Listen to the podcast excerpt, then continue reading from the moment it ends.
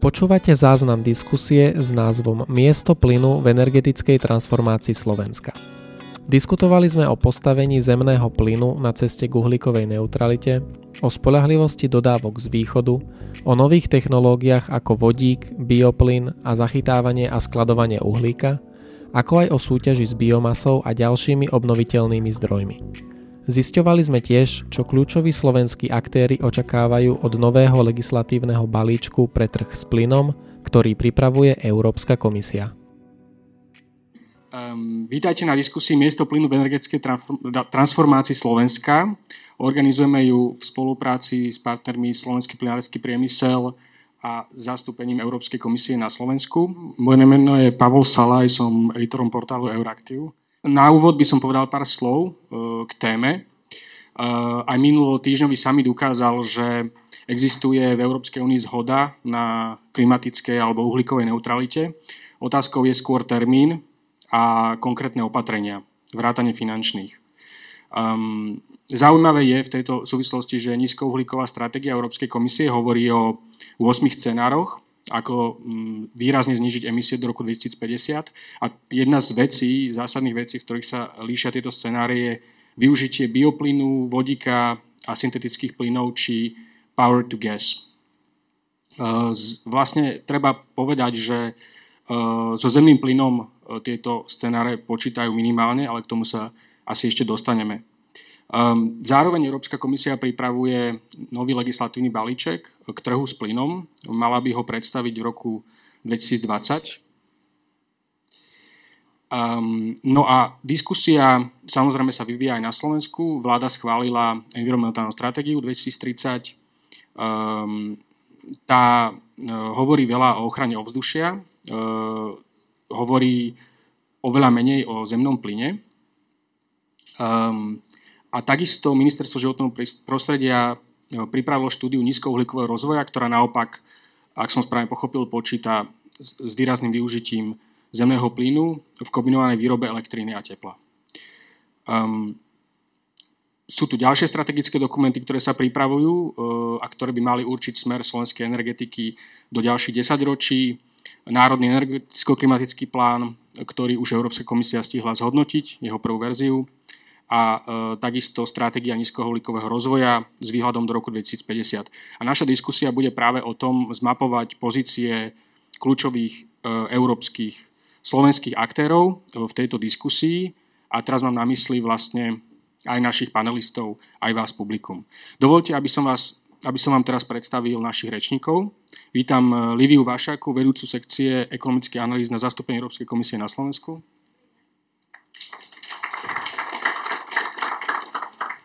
Vítam eh, Martina Hojsika, poslanca Európskeho parlamentu za progresívne Slovensko v liberálnej frakcii Obnovme Európu. Ďalej vítam pána Pavla Širokého, analytika Inštitútu environmentálnej politiky na Ministerstve životného prostredia. Vítam Jana Klepáča, výkonného riaditeľa Slovenského plinárenského naftového zväzu. A tiež medzi nami vítam pána Jana Vajtršuca, člena výkonného výboru Národnej vodíkovej asociácie Slovenska. A pánom dvom Jánom by som týmto chcel pogratulovať dnešným meninám. Uh, už len pár slov k logistike. Uh, začneme teda krátkými 5-minútovými vstupmi panelistov. Uh, potom, ak si budú prijať, môžu navzájom na seba reagovať a potom by sme prešli k diskusii s vami, s publikom. E, samozrejme zohľadníme otázky, ktoré ste nám niektorí poslali cez registračný formulár a budete mať možnosť e, pýtať sa osobne. A teraz vlastne s tou kľúčovou otázkou, aká je teda budúcnosť zemného plynu v energetickej transformácii Slovenska do roku 2030, prípadne 2050, by som sa obrátil na rečníkov a prvé slovo nech sa páči pani Vašaková. Dobrý, Dobrý deň ešte raz a ďakujem veľmi pekne za slovo. Tak ako už aj Pavel spomínal, žijeme v dobe, ktorá ako výrazne prehodnocuje to tradičné, čo bolo v energetike. Klimatická neutralita do roku 2050, ciele do roku 2030, národné klimaticko-energetické plány do roku 2030. Začala by som z takej globálnej perspektívy, že myslím si, že zemný plyn môže prispieť k čistejšiemu globálnemu energetickému systému, ale má svoje výzvy. V takom strednodobom horizonte do roku 2030 musí ostať konkurencieschopný voči uhliu. Je to fosílne palivo, ktoré má teda najnižšie emisie CO2, prináša okamžité benefity pre životné prostredie a zdravie, hlavne v oblasti kvality ovzdušia. Vidíme, že rýchla a masívna náhrada uhlia je možná na príklade Spojených štátov, kde sa im darí takýmto spôsobom aj výrazne znižovať emisie. V súčasnom systéme, v systémoch ako má napríklad Nemecko, môže slúžiť ako doplnok k volatilným obnoviteľným zdrojom energie. Na Slovensku Zároveň zemný plyn benefituje z rozvinuтой infraštruktúry. Máme druhú najústejšiu sieť po Holandsku a došlo taktiež k výraznej, výraznému zlepšeniu bezpečnosti dodávok. Také globálne, skôr som bola globálne ako európske výzvy, ešte v strednodobom horizonte sú zredukovať emisie metánu, kde v podstate stále okolo 3% e, sa stráca. A v podstate práve tieto 3% môžu plyn dostať na úroveň uhlia, čo sa týka celkových emisí, keďže ten metán je ďaleko potentnejší plyn ako CO2. A potom, ale toto je tiež vlastne skôr na tej globálnej úrovni ako na európskej, odstrániť tzv. gas flaring. To znamená, že keď sa ťaží ropa, tak popri tom vychádza zemný plyn, ktorý sa spaluje a ďalej sa nevyužíva.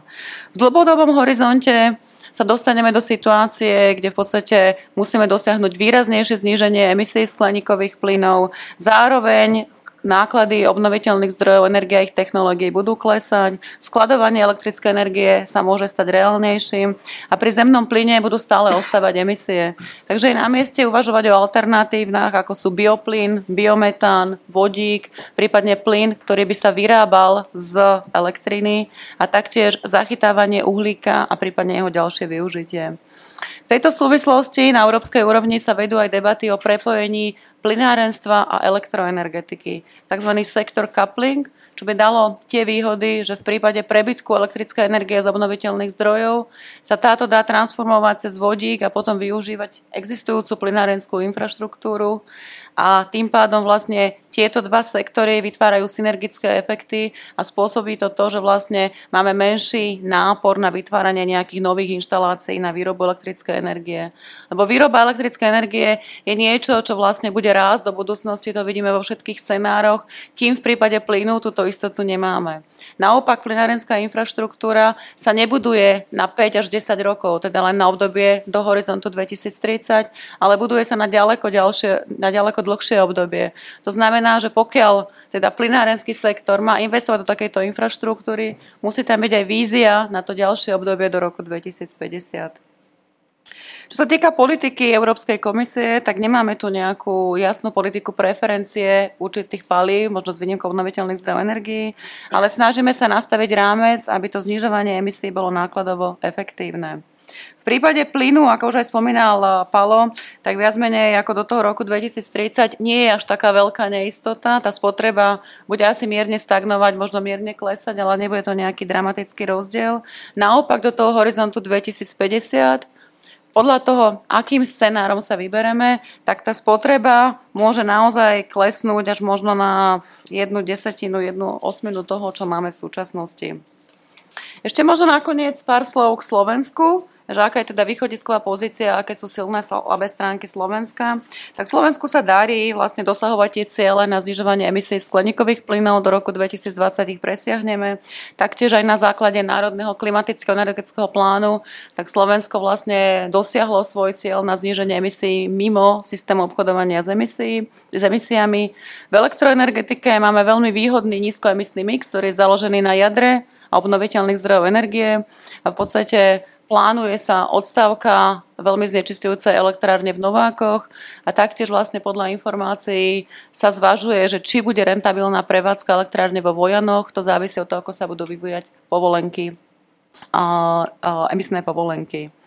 Naopak, možno také výzvy pre Slovensko, energetická náročnosť je stále na úrovni 180% priemeru Európskej únie. Je to z časti spôsobené štruktúrou hospodárstva, že máme vysoký podiel priemyslu, ale stále je tam veľký potenciál tak v sektore domácnosti, ako aj v sektore priemyslu. V sektore domácnosti si myslím, že je ideálne využiť prostriedky zo štrukturálnych fondov, či už zo súčasných, ale taktiež vlastne z budúcich prostried, prostriedkov finančného obdobia 2021-2027, kde práve začínajú negociácie, akým spôsobom by sa mali využiť.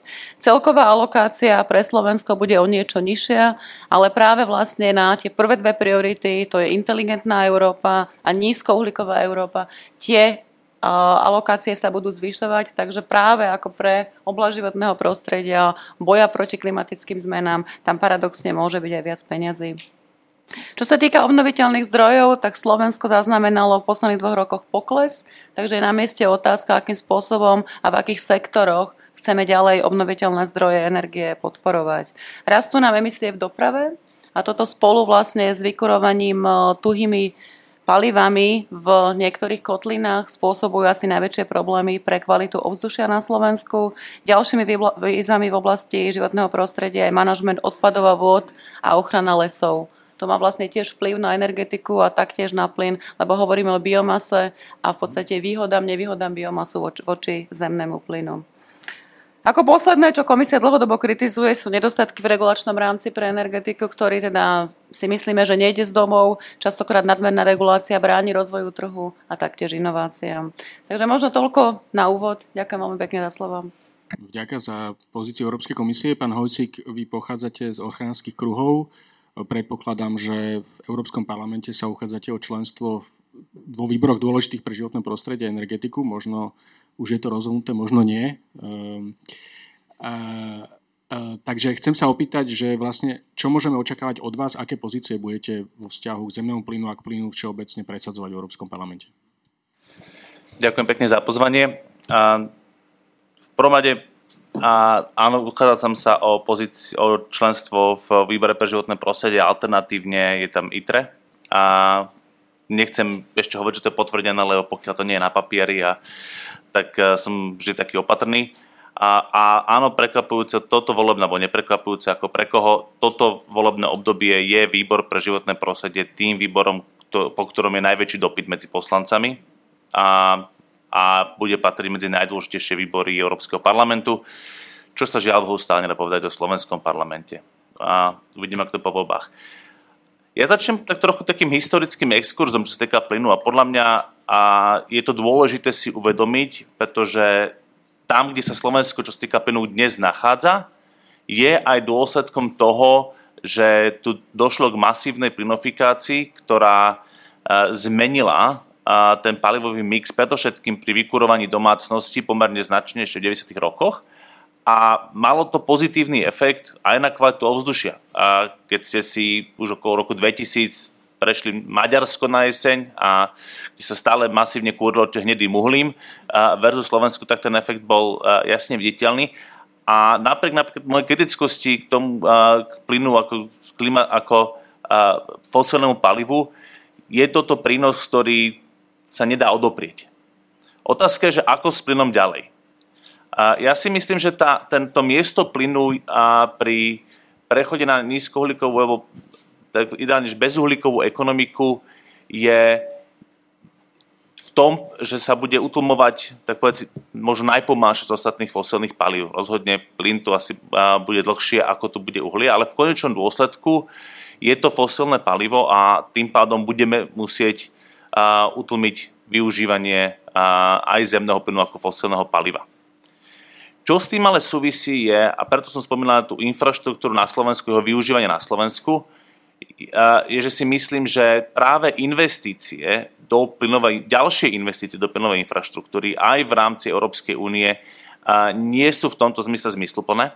Práve pre ich dlhodobú návratnosť, že tá návratnosť bude v radu v desiatkách rokov, pričom už počas, toho, počas tej doby by sme mali znižovať spotrebu plynu ako takého, teraz hovorím o európskom kontexte, a z tohto pohľadu to nemusí byť práve ekonomicky prínosný model, používanie plynu ako na ukladanie energie je tiež otázne, pretože tá konkurencieschopnosť voči batériám podľa analýz, napríklad ktoré zverní Bloomberg, bude taká, že už okolo roku 2022 tie batériové riešenia budú lacnejšie ako, ako ukladanie prostredníctvom alebo využívanie plynu na vyrovnávanie práve výkyvov počas, počas špičky, čo tiež bude aj potom ekonomické dôsledky, pretože keď zoberiem čisto a ekonomicky, tak keď sa to neoplatí, tak prečo by ten odberateľ mal nakupovať uh, plyn, a nakupovať elektrinu uh, z plynovej elektrárne, keď ju môže mať lacnejšiu z batériového úložiska. Takže ja si myslím, že tá transformácia bude prebiehať a je to otázka priorít, kde z ktorých fosilných palív máme uspôsobiť ako prvých a v tomto jednoznačne vedie uhlie. Čo si myslím, že by sme si mali dávať v rámci únie pozor, aby práve nešli veľké investície aj z úniových peňazí do výstavby ďalšej rozsiahlej infraštruktúry na plyn, pretože podľa mňa to nemá ten želaný účinok, čo sa týka klimatickej zmeny. Ďakujem. Pán Široký, vy ste jedným z autorov, jedným z hlavných autorov environmentálnej stratégie 2030.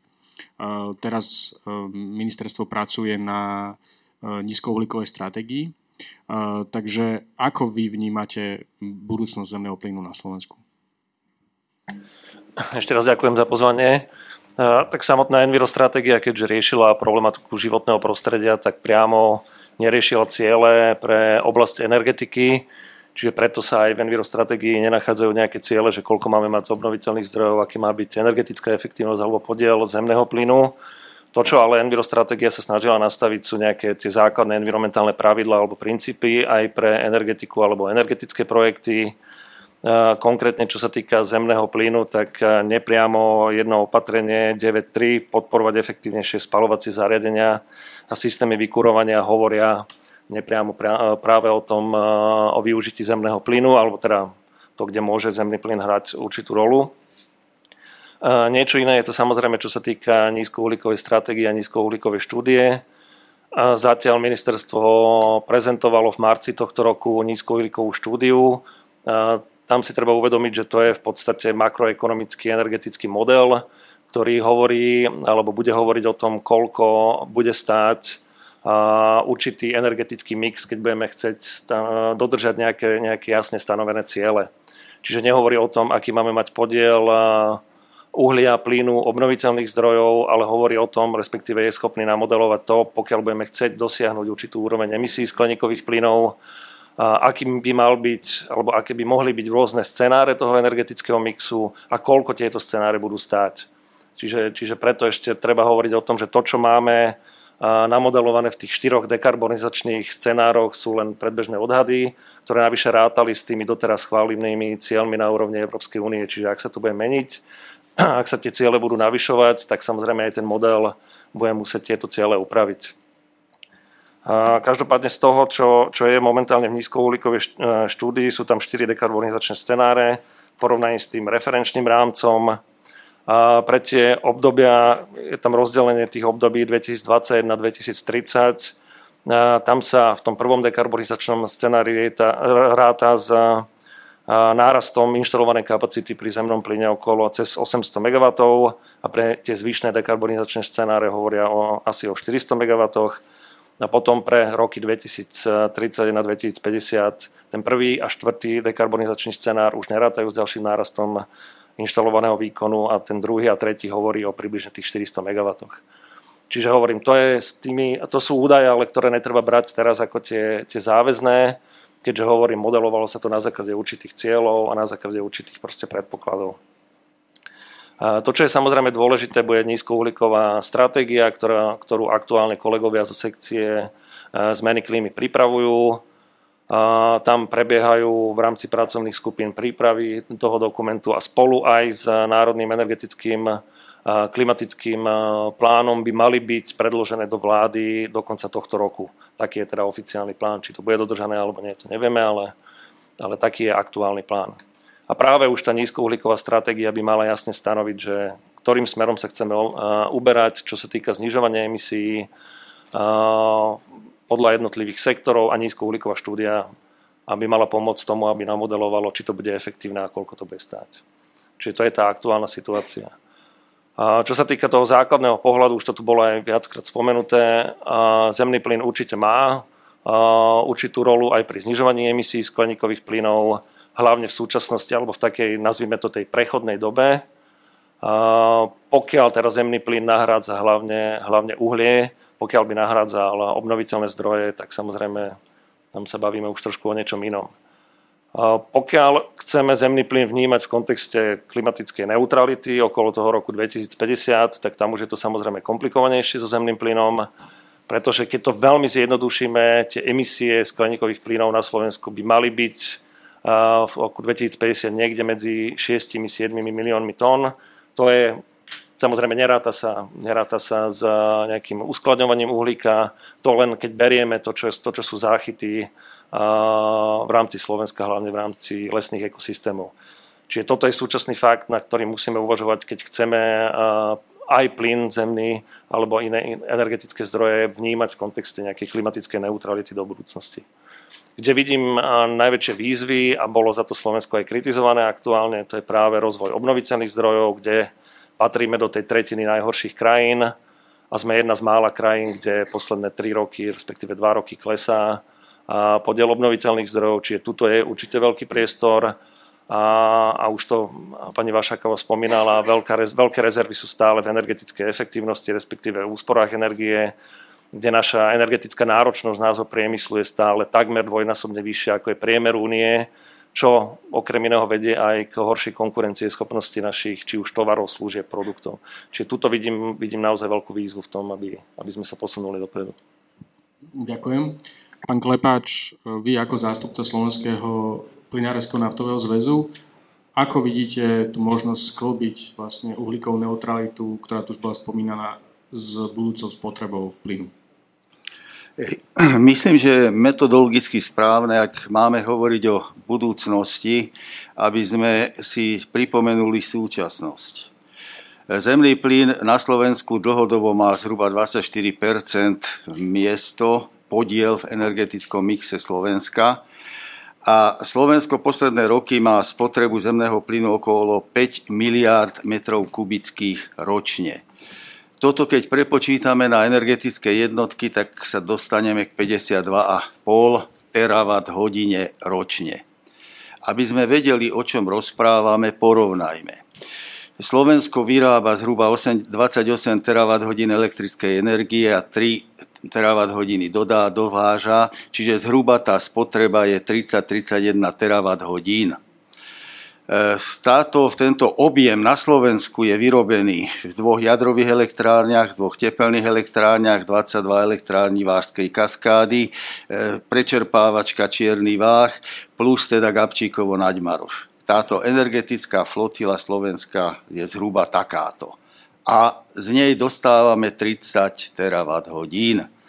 Čiže ak by niekto prišiel napríklad s myšlienkou, že zemný plyn dosť, tak musí povedať, kto nahradí aké palivo 52,5 terawatt hodín potreby energií na Slovensku. Trojnásobíme elektrickú flotilu Slovenska? Môžeme ísť. Bude to pútavá výzva, hlavne na Slovensku, kde už 11 krát sa posúvala výstavba e, elektrární v Mochovce a koľko sa navyšovalo, to ani teda nemusím hovoriť. Čiže ja vlastne o tomto, toto chcem počiarknúť aj vo vzťahu k roku 2030. Odkiaľ týchto 52,5 terawatt hodiny nájdeme, ak sa nám doteraz energetickou efektívnosťou eh, darí tak, že sme takmer na konci Európy, zrazu sa nám začne dariť a to vyriešime.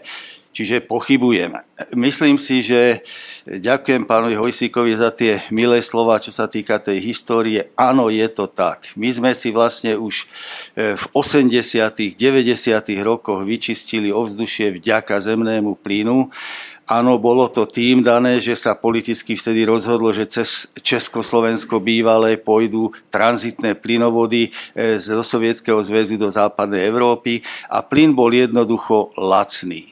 E, taká plynofikácia, ktorá zasiahla Československo, snad nemala obdobu. Všetci sme sa tešili, ja až keď som bol 6 rokov podpredseda regulačného úradu, už som sa tešil menej, lebo samozrejme všetok tento potenciál asetov potrebuje nejaké finančné prostriedky k tomu, aby sa dokázal udržať. E, čiže e, zemný plyn na Slovensku prispel k čistote ovzdušia, Slovensko, 51% územia Slovenska má najvyššiu environmentálnu kvalitu, to o tom sa nedá pochybovať, to je, e, dostá, dostanete sa k týmto údajom na Slovenskom hydrometeorologickom ústave. A skutočne emisie CO2 nie sú problém, vážnym problémom Slovenska. Sú problémom celého sveta, uznávam, ale nie sú vážnym problémom Slovenska. My sme emisie skleníkových plynov v energetike od roku 1990 znížili o 60% Ak sú skleníkové plyny, zodpovedá za to priemysel a doprava. Aj to tu už bolo nejakým spôsobom naznačené. Čiže e, naši, naš, našim problémom, e, slovenským problémom sú tuhé znečistujúce látky, particular matters, sú noxy, soxy, niekde koxy, ktoré vznikajú hlavne pri spalovaní tuhých látok a e, toto nie je teda prípad plynu. Čiže je to prípad uhlia, čiastočne teda aj biomasy. E, vo svete je boom v používaní zemného plynu.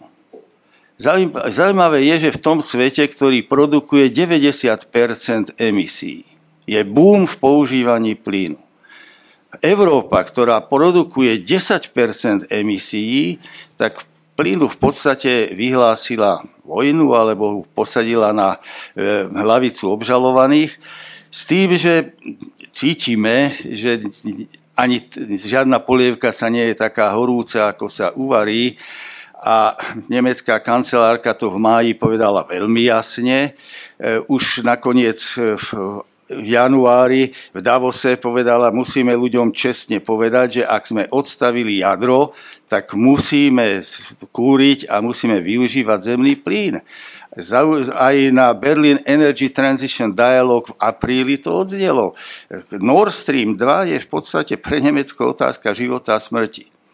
Pre to Nemecko, ktoré až do roku 2038 bude ešte kúriť uhlím, a nie teda plynom. Čiže eh, myslím si, že eh, my by sme sa na Slovensku, ktorý má, ktoré má vynikajúci profil eh, energetický. Pretože vďaka, Lívia to už spomenula, vďaka vysokému podielu jadra pri výrobe elektriny, vďaka vysokému podielu zemného plynu pri výrobe tepla, my máme jednu z najmenej emisných politík, ekonomík e, v rámci celej Európskej únie. Však zaplať pán Boh, akože tešíme sa. A práve preto si myslíme, že naše riešenia by mali byť nákladovo efektívne. E, spomínala to tiež Lívia, že e, Európska komisia nepreferuje žiadne palivo. Ja si myslím, že preferuje obnoviteľné zdroje, lebo e, či pôjdete zľava, správa, spredu, zozadu, stále podiel obnoviť hore, hore, hore. Hej, neviem, prečo by sme mali takto vychádzať v ústretí čínskym výrobcom fotovoltaických panelov alebo nemeckým výrobcom tepelných čerpadiel.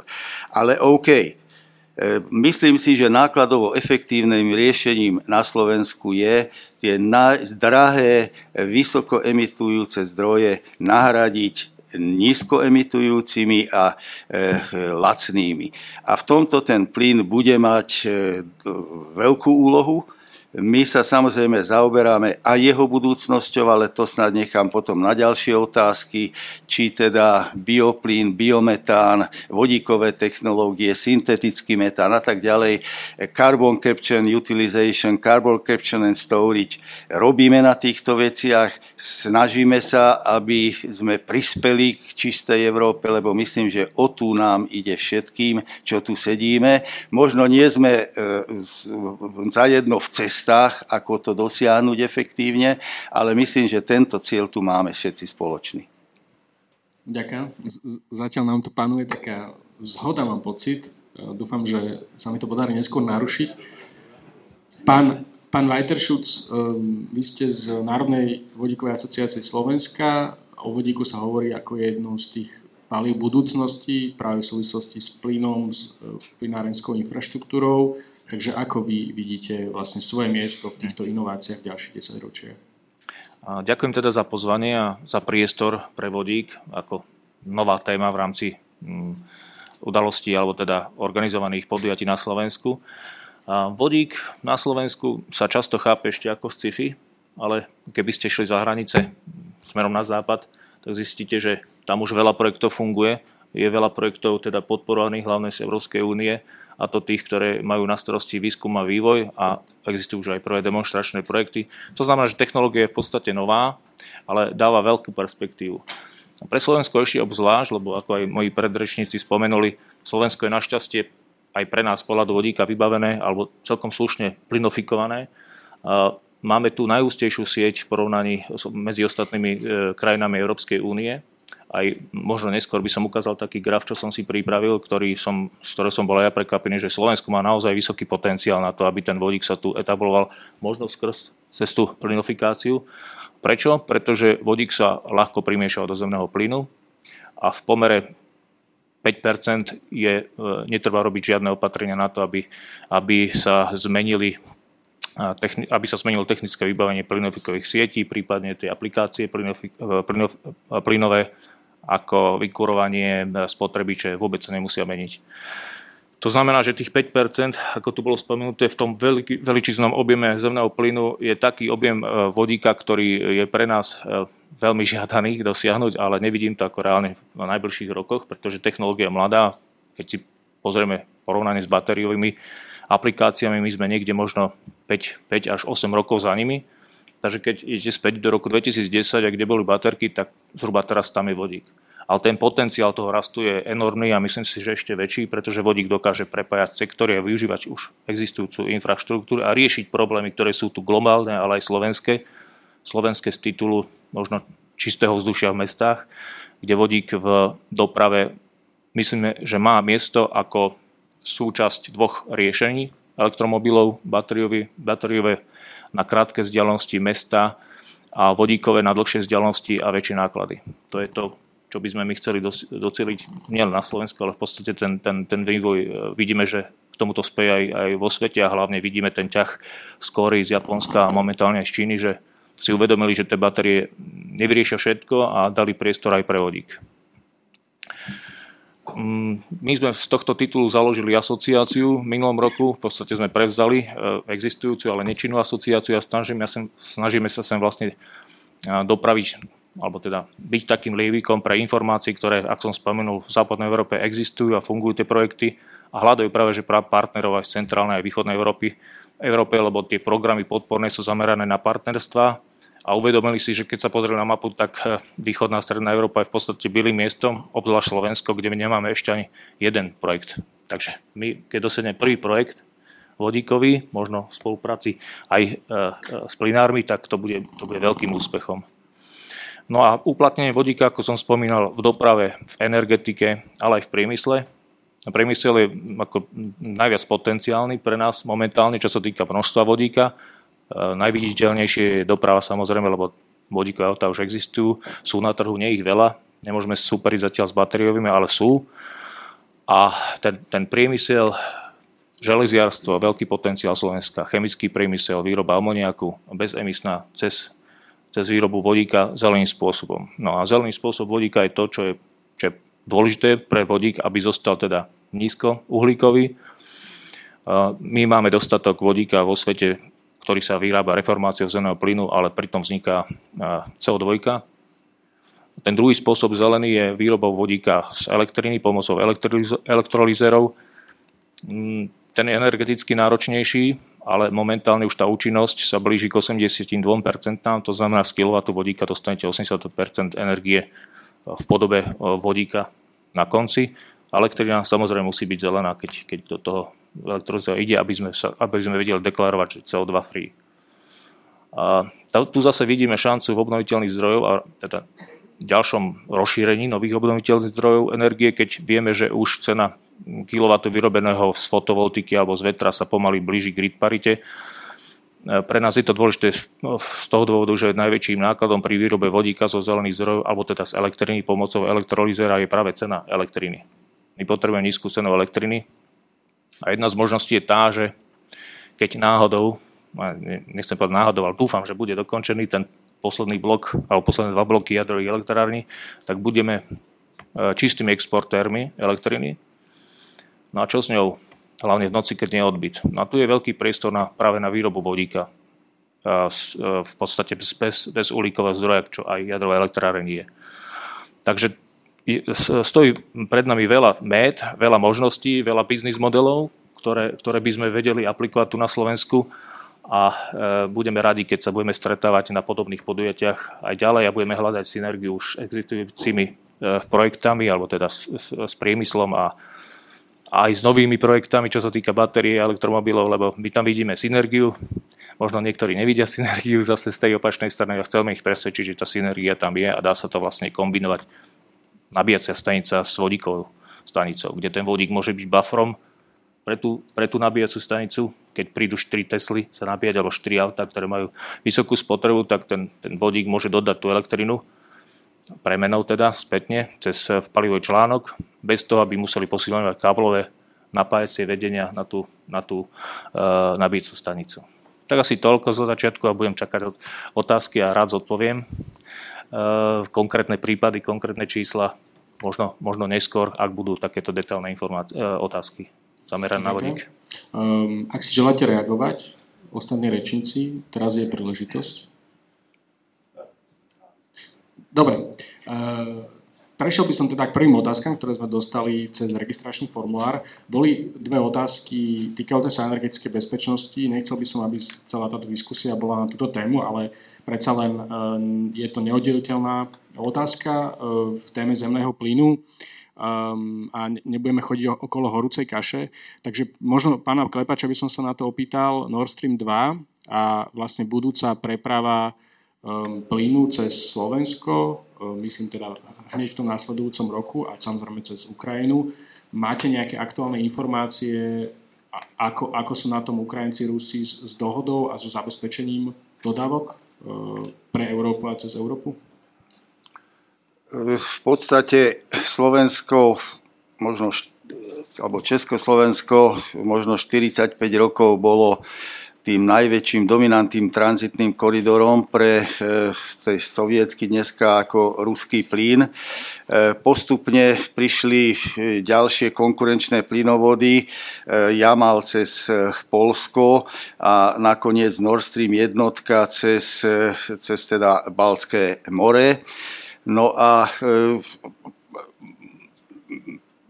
Mnohí nám kladú práve otázky a e, vy ste sa na to medzi štyrmi očami tiež pýtali, že či sme vôbec pripravení na eventuálnu možnosť toho, že teda by nastal taký scenár ako v roku 2009, keď na 12 dní boli prerušené dodávky zemného plynu e, pre Slovensko a vlastne Slováci a Bulhári si to odniesli najviac. Tak dneska môžem povedať, áno, sme pripravení. E, veľmi sme pokročili od roku 2006 a roku 2009, to boli tie dve také vážne krízy, pretože aj vtedy bolo zemného plynu v Európe dostatok, ale nebol tam, kde ho bolo najviac treba. Chýbali interkonektory, prepojovacie plynovody, všetky plynovody išli v smere východ-západ, no a keď sa tento e, prameň na východe vyschol, tak zrazu sme boli bez plynu. Dneska viete, že sme vyriešili reverzný tok z Česka na Ukrajinu a v podstate dneska Rusi už Ukrajine ani plyn moc nepredávajú. Ukrajina to nakupuje cez západnú Európu, čiže ide to reverzom cez Slovensko na Ukrajinu a tranzitný kontakt, ktorý majú Rusi s Ukrajinou, tak expiruje, skončí do konca tohto kalendárneho roka. E, čo s tým ďalej, tak o tom sa zvedú samozrejme veľké diskusie. E, v podstate na takej troj diskusii Európska únia, Ruská federácia, Ukrajina sa hovorilo o tom, že nech už akokoľvek, či Nord Stream 2, kedy a ako sa spustí, že je treba zachovať prepravu zemného plynu cez Ukrajinu e, na úrovni zhruba 60 miliard metrov kubických zemného plynu, čo samozrejme Rusom sa nepáči. E, toto číslo je postavené na tom, že ukrajinská mohutná prepravná sieť potrebuje vážnu rekonštrukciu.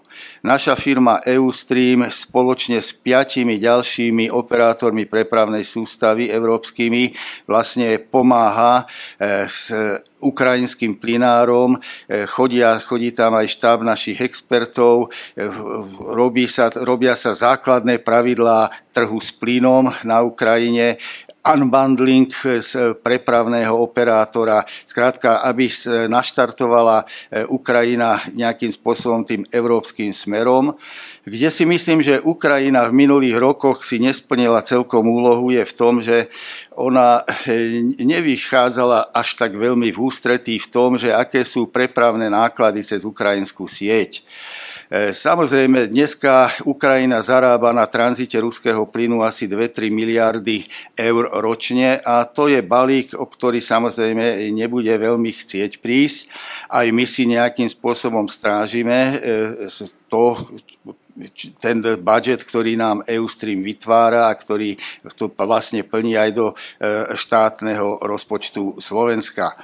E, takže ja myslím, že bez ohľadu na to, ako nejak s tým Nord Streamom. Nord Stream 1 má 55 miliard kapacitu a Nord Stream 2 ďalších 55 miliard kapacity, čiže 110 miliard e, kapacity bude mať e, oboj, obe vetve Nord Streamu a toto všetko je v podstate schopné zhltnúť Nemecko, Francúzsko, Holandsko, nakoľko nakoľko Holandsko obmedzuje, výrazne obmedzuje ťažbu plynu. Veď si zoberme len posledné roky. Pred dvoma rokmi eh, sa hovorilo, že eh, Rusi dodávajú zhruba tretinu, tak 33% dodávok zemného plynu pre Európu. Predminulý rok to už bolo 34,7 a minulý rok 36,7.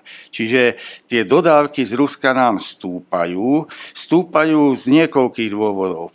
Hlavný dôvod ten, že sa vyčerpávajú európske zdroje plynu, sa teda končí ich e, ťažba.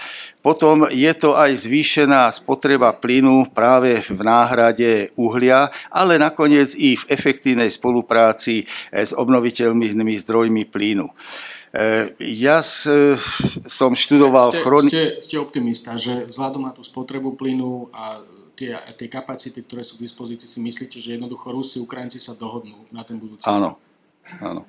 Za teda sprostredkovania Európskej únie. Uh-huh. Dobre. Uh... To, to je poslednú informáciu ešte. E, odmietam nejaké tie geopolitické konšpirácie. Priatelia, Rusi potrebujú európske peniaze rovnako dravo, ako my potrebujeme v súčasnosti ruský plyn. Ruský plyn tu tiekol aj za čas Leonida Ilíča Brežneva a presne v, v tomto móde že oni potrebovali marky, doláre a Európa potrebovala plyn. Čiže týmto sa nejak netrápme, že nám tu niekto teda zakrúti plynovodom alebo teda šupátkom. To bož, keď dneska vieme ten plyn dostať aj inými cestami. Ehm, pani Vašaková, za vám slovo, pán Hojcik. Pani Vašaková, ja by som sa chcel opýtať, či máte nejaké detálnejšie informácie k tomu legislatívnemu balíčku pre trh s plynom pre, pre budúci rok. Viem, že hovorili ste na inej konferencii, že čakáte teda na nového komisára, na novú komisiu, že je to politické rozhodnutie, ale že úradníci medzi tým pracujú a pripravujú sa. Takže je niečo, čo nám môžete prezradiť? Lebo diskutuje sa tam napríklad aj o cieľoch, či budú nejaké, nejaké ciele a tak ďalej. Tak určite všetci v energetike si všimli, že ten veľký balíček čistá energia pre všetkých Európanov sa týkala hlavne elektroenergetiky. Bolo tam pár presahov aj na sektor prilárenstva, ale veľká časť v podstate postihovala tú elektroenergetiku a hlavne v oblasti regulácie sa mnohí ako legitimne pýtate, že či niečo podobné bude následovať pre trh s plynom. Nachádzame sa v takom cykle, európskom cykle, že naozaj súčasná komisia už nemôže prísť s nejakými ambicioznými návrhmi. Sme naopak veľmi radi, že sa vlastne všetky návrhy, ktoré Európska komisia dala v rámci Európskej únie, podarilo dotiahnuť za predchádzajúceho Európskeho parlamentu aj v Rade ministrov. Takže naozaj je to úloha pre ďalšiu komisiu, kde ja si netrúfam predpovedať, aká veľká priorita bude a akým spôsobom sa chcú k tomu postaviť. To, čo sa robí na technickej úrovni, lebo samozrejme komisár môže predložiť len to, čo je pripravené. Takže na technickej úrovni úradníci v Bruseli spúšťajú rôzne štúdie, práve preto, aby sme mali relevantné informácie k trhu s plynom. Tieto štúdie sa týkajú napríklad e, toho, že ako sa bude vyvíjať trh s LNG. Týkajú sa potom power to gas, teda prepojenia sektoru plynárenstva, sektoru energetiky. Týkajú sa aj nejakého takého vyhodnotenia, že ktoré trhy prosperujú, ktoré naopak menej, akým spôsobom sa dá pomôcť tým trhom, ktoré neprosperujú, ktoré nemajú toľko alternatívnych zdrojov dodávok plynu, ktoré nemajú takú likviditu obchodovania. Takže toto sú také, by som povedala, asi hlavné. A samozrejme sa uh, uvažuje o ďalšej podpore inovatívnych projektov, tak cez Horizont 2020, ako aj Horizont Europe, to je to vlastne ten eh, program na vedu a výskum z ďalšieho obdobia, kde by mohli ísť napríklad pro, po, no, vodíkové projekty, kde by mohli ísť vlastne také inovatívne riešenia, ktoré ešte nie sú komerčne využiteľné.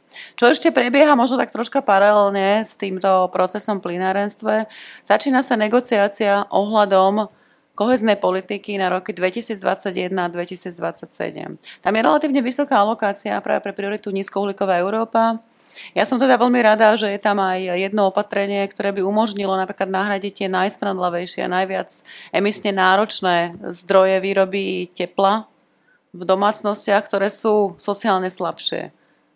A toto sú presne vlastne tie domácnosti, ktoré kúria tuhými palivami alebo tým, čo príde pod ruku a ktoré asi najviac znečistujú životné prostredie a spôsobujú tú zlú kvalitu ovzdušia. A tam si myslím, že sa asi veľmi ťažko dostaneme k týmto ľuďom, keď budeme len pristupovať e, k tomu, že sú elektronické aukcie, máme program Zelená domácnosť, ale ktoré si určite vyžadujú mieru spolufinancovania, nejakú digitálnu gramotnosť Takže si myslím, že do budúcna, čím treba uvažovať, je veľkoplošný program práve pre také sociálne slabšie vrstvy, ktoré vlastnia tie asi najškodlivejšie plynové, uh, nie uh, kotle na tuhé paliva. Pán Hojsík, hneď vám dám slovo, ešte doplním otázku, uh, teda súvisiacu s témou. Vy ste sa vyjadrili, že ste taký skeptický k investíciám do plynu, plynárenskej infraštruktúry. Nejak tak úplne kategoricky, ak som správne pochopil, ste to nepovedali, takže možno otázka, že za akých podmienok by ste boli za a či napríklad by ste boli za aj v prípade investícií, ktoré prispievajú k diverzifikácii trás a dodávok. Vieme, že toto pravdepodobne je tak, taká hlavná oblasť, do ktorej Európska únia investuje LNG terminály, prepojenia, napokon na Slovensku stále vlastne staviame to prepojenie s Polskom, je to spolufinancované do výraznej miery z Európskej únie, takže nech sa páči. Ďakujem. A ja mám takú len doplňujúcu otázku ešte k tomu ktorý, uh, potrebe rekonštrukcie ukrajinskej siete, pretože to je jeden z tých takých tých skrytých tamstiev. My máme malé úniky metánu na Slovensku a áno, treba priznať, uh, SPP do toho investuje a podľa informácií, ktoré má minimálne k dispozícii, uh, patrí medzi špičku v tomto odbore. Ale práve to je ten problém, že to nie je len o tom, že čo unikne u nás, to je aj o tom, čo unikne po ceste. A to je informácia, ktorú napríklad aj nepoznám, že aké sú úniky v Rusku a na Ukrajine z toho tranzitu. A, a obávam sa, že nie sú práve najmenšie. A toto potom veľmi rapidne ničí environmentálny profil plynu, pretože v momente, keď má 3%, tak eh, je to také zlé ako uhlie, čo sa týka skleníkového dopadu. Čiže toto je niečo, čo je dôležité. Toto je napríklad tiež príklad, kde OK, Ukrajina potrebuje rekonštrukciu a, a je to niečo, čo a, má význam práve aj pre klimatickú zmenu. Výstavba masívnych e, nových plynovodov, ktoré napríklad e, aj južné trasy sa teraz pripravujú, podľa mňa je práve tým spôsobom, kde a to není len malé prepojenie, to sú veľké nové trasy na prívod do Európy, ktoré práve môžu mať negatívne dopady na dosiahnutie klimatickej neutrality, pretože na to sa navezujú investície. Pretože to sa v konečnom dôsledku má splatiť a robí to ten prechod na bezuhlíkovú ekonomiku potenciálne ešte drahším, ako by mohol byť. Čiže otázka je, že do ktorých oblastí teraz idem investovať. A to je podobné o tom, že idem sa teraz snažiť rozšíriť používanie plynu domácnosťami, alebo sa idem snažiť pozrieť na to komplexne a keď mám problém napríklad s, s energiou a potrebujem nejakým spôsobom teplom zásobiť budovy, tak sa na to pozriem nielen to, že tam dám, zapojím plyn, alebo tam dám nový plynový, plynový kotol, ale urobím kompletný energetický audit a začnem od zvyšovania energetickej efektivnosti. A začnem sa na to pozerať celkovo. Pretože áno, je síce pravda, že žiaľ Bohu na Slovensku sa nevyrába toľko tepelných čerpateľ, ako by sa mohlo a, a aj fotovoltický priemysel a všeobecne a výroba obnoviteľných zdrojov technológií, technológií na obnoviteľné zdroje energie e, na Slovensku nie je taká, ako by mohla byť a dovážame ich, ale dovážame aj ten plyn. Čiže to, že to ide za tepelné čerpadlo do Nemecka, no je to aj za ten plyn do Ruska. Čiže toto považujem za argument, ktorý je práve ešte pri tom tepelnom čerpadle, že tam nákup, investujem do technológie, ktorá potom využíva obnoviteľný zdroj energie a nie, nie je to taký, že ongoing payment, hej, že je zase iba kapitálový výdavok. Čiže ja si myslím, že my potrebujeme tú energetickú transformáciu rozbiehať čo najrychlejšie, ale to neznamená, že, že zajtra vypneme plyn. Ja sa úplne priznám, áno, mám doma kondenzačný plynový kotol. A je to niečo, je nový, lebo som ho potreboval vymeniť a zvyšil som si energetickú efektivitu a priznám sa, mám u SPP preplatok, čo ma teší. A, ale konečnom dôsledku to nie je o tom, že všetci musíme zajtra vypnúť plyn. Je to o tom, že ktorými smermi budeme ako štát, ako Európska únia, ale aj ako biznis investovať. Tak, aby sme ten prechod e, urobili čo najlepšie. A priznám sa, vodík je tiež úžasné médium, ale napríklad jeho použitie v, rozvo- e, v, plyno- e, v rámci plynových rozvodov je do istej miery obmedzené. A ja vidím skôr jeho priestor ako, ako samostatného média na uskladňovanie a energie, pretože v tomto naozaj je, má podľa mňa veľmi veľký potenciál. Správne som teda pochopil, že nie ste úplne proti investíciám do plynárenskej infraštruktúry alebo teda zásobníkov plynu, že za istých podmienok by ste s tým súhlasili? Um, nevylučujem to. Tak to poviem diplomaticky. Dobre. Už sa z vás stáva politik. Ďakujem. Um, ja by som mal otázku na pána e, Širokého, že e, teraz ministerstvo životného prostredia rozbieha kotlíkové dotácie, že budete nejak vyhodnocovať e, vlastne efektívnosť týchto dotácií, prípadne aké máte plány v tejto súvislosti do budúcnosti? Úplne všetky detaily vám nepoviem, keďže to riešia kolegovia europrojektári, ale určite sa bude robiť vyhodnocovanie efektivity tých približne niečo cez 20 miliónov, ktoré by malo ísť do kotlíkových dotácií. Ešte priznám sa, že ani sám neviem, ako je to dizajnované, že či sa bude jednať o preplácanie 80 alebo 90 z investícií, ale jasné, že tam tá podmienka vyhodnotenia efektívnosti aj ušetrených emisí je stanovená, čiže určite sa to bude riešiť. Nebolo možné samozrejme ten program nastaviť iba do tých území a do tých oblastí, kde je najväčší problém s kvalitou ovzdušia kvôli konkurencie schopnosti a trhu a tak ďalej, proste zvýhodňovaniu. Čiže tam trošku ten problém je, ale myslím si, že aj tak ten, ten program môže mať potenciál na celkom výrazné zníženie, hlavne tuhých znečistujúcich látok. Dobre, ďakujem. Pán Weiterschutz, pre vás jedna doplňujúca otázka tiež. Prečítam otázku, ktorú sme dostali cez registračný formulár. Existuje prosím nejaká relevantná cost-benefit analýza alebo dopadová štúdia, ktoré by boli vyčíslené náklady na zavádzanie zelených opatrení, vodík napríklad, obnoviteľné zdroje a ich dopad na konečného spotrebiteľa? neviem, či sa myslí Slovensko alebo Európa, ale každopádne, či máte nejaké, máte nejaké štúdie po ruke pre vaše argumenty.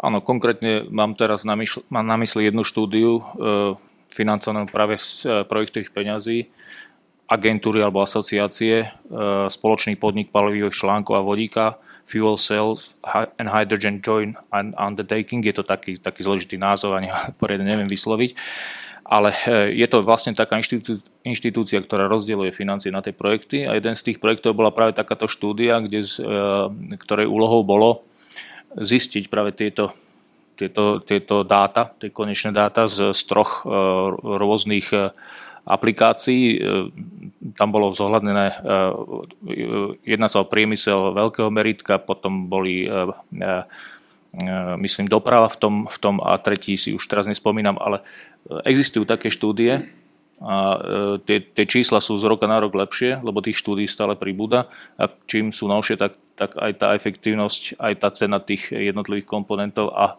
čo je dôležité, aby aj životnosť tých komponentov bola primeraná, tak čísla sa zlepšujú, ale existujú štúdie. Ak by konkrétne mal záujem o tú štúdiu, viem poslať link.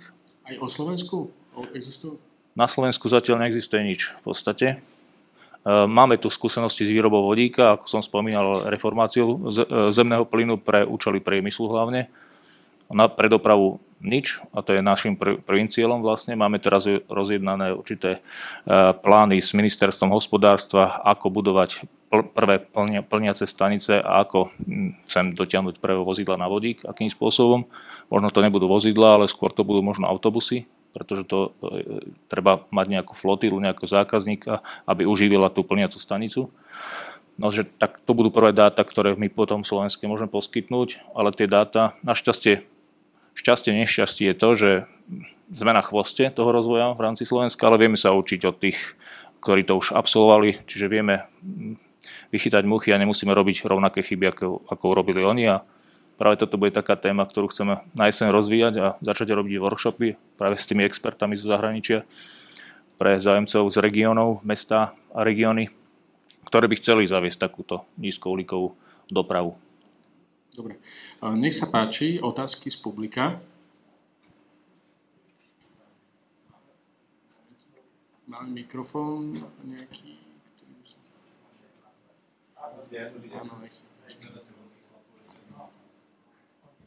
Poprosím vás, aby ste sa aj predstavili. Asociácie pri využití obnoviteľných elektrických zdrojov. 15 rokov sa tomu venujem ako startup móde. Dám otázku viacerým. Poprvé, možno viete a viete sa vyjadriť k tejto knihe, ktorú vydala Slovenská energická inovačná agentúra v roku 2000, 2000 januári roku 2014 Národná cestovná mapa pre rozvoj výroby biometánu na Slovensku. K súčasnému dňu podľa Európskej asociácie pre bioplyn na Slovensku neexistuje žiadna biometánová stanica. Ten múr, berlínsky zelený múr, je na hranici Nemecka a Československa. Prečo sa to nedeje?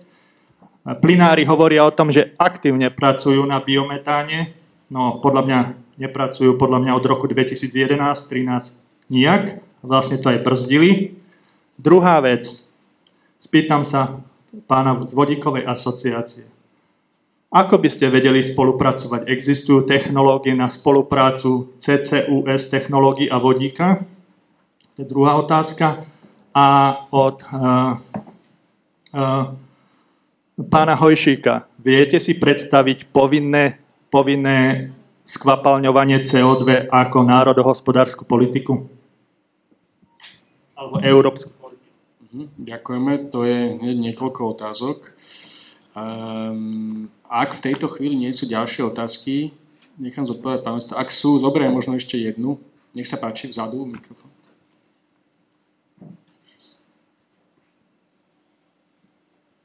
No, ďakujem pekne, ja som Fečke Deďová a vlastne na, nadviazala by som na predchádzajúcu otázku.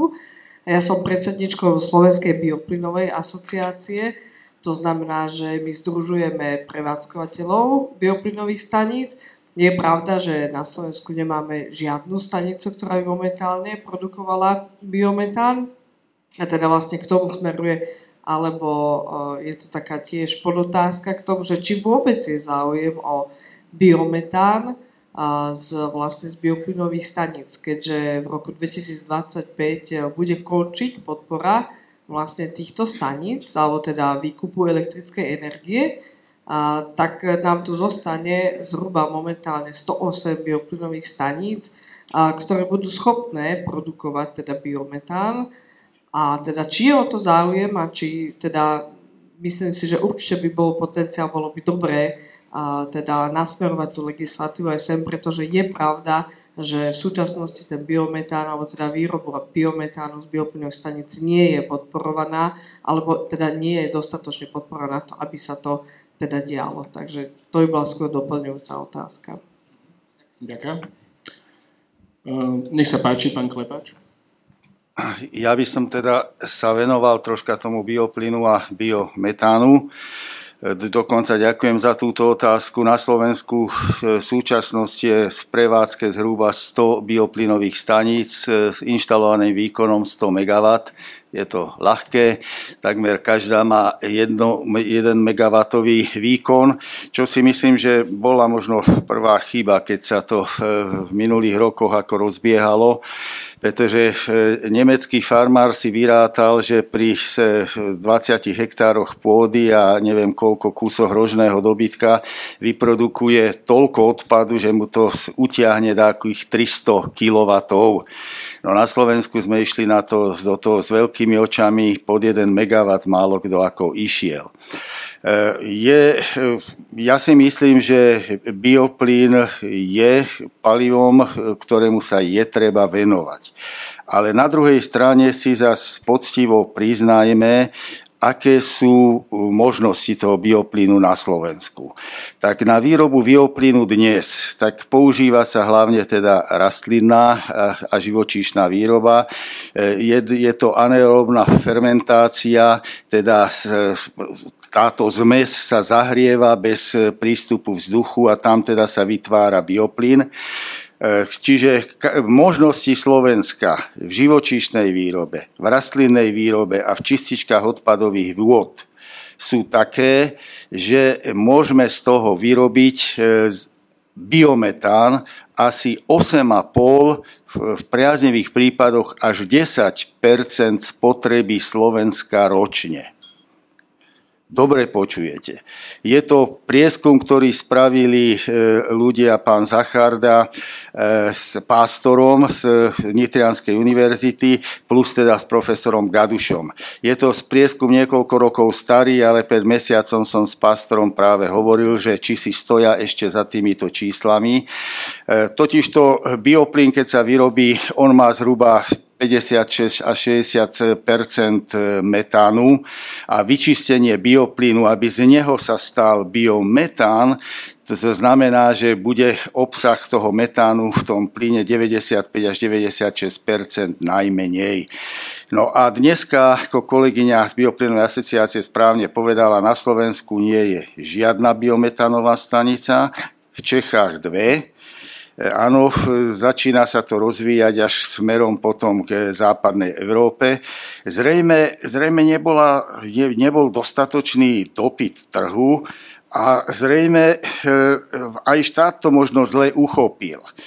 Pretože štát povedal, e, tak ty bioplinkár, chceš vyrábať biometán, fajn, no ale ten biometán musíš dodať do distribučnej siete a v tej distribučnej sieti je nejaký tlak a fyzika tu platí, že plyn tečie z vyššieho tlaku na nižšie, čiže kúp si, e, kúp si e, kompresor na tvoje náklady. E, štát povedal distribučnej sieti a ty budeš, teraz neviem presne, myslím, že je tu niekto aj z distribúcie, koľko je to 75 alebo 80% nákladov na distribučnú prípojku, s ktorou budeme ten biometán dodávať do siete, tak to zaplatíš ty.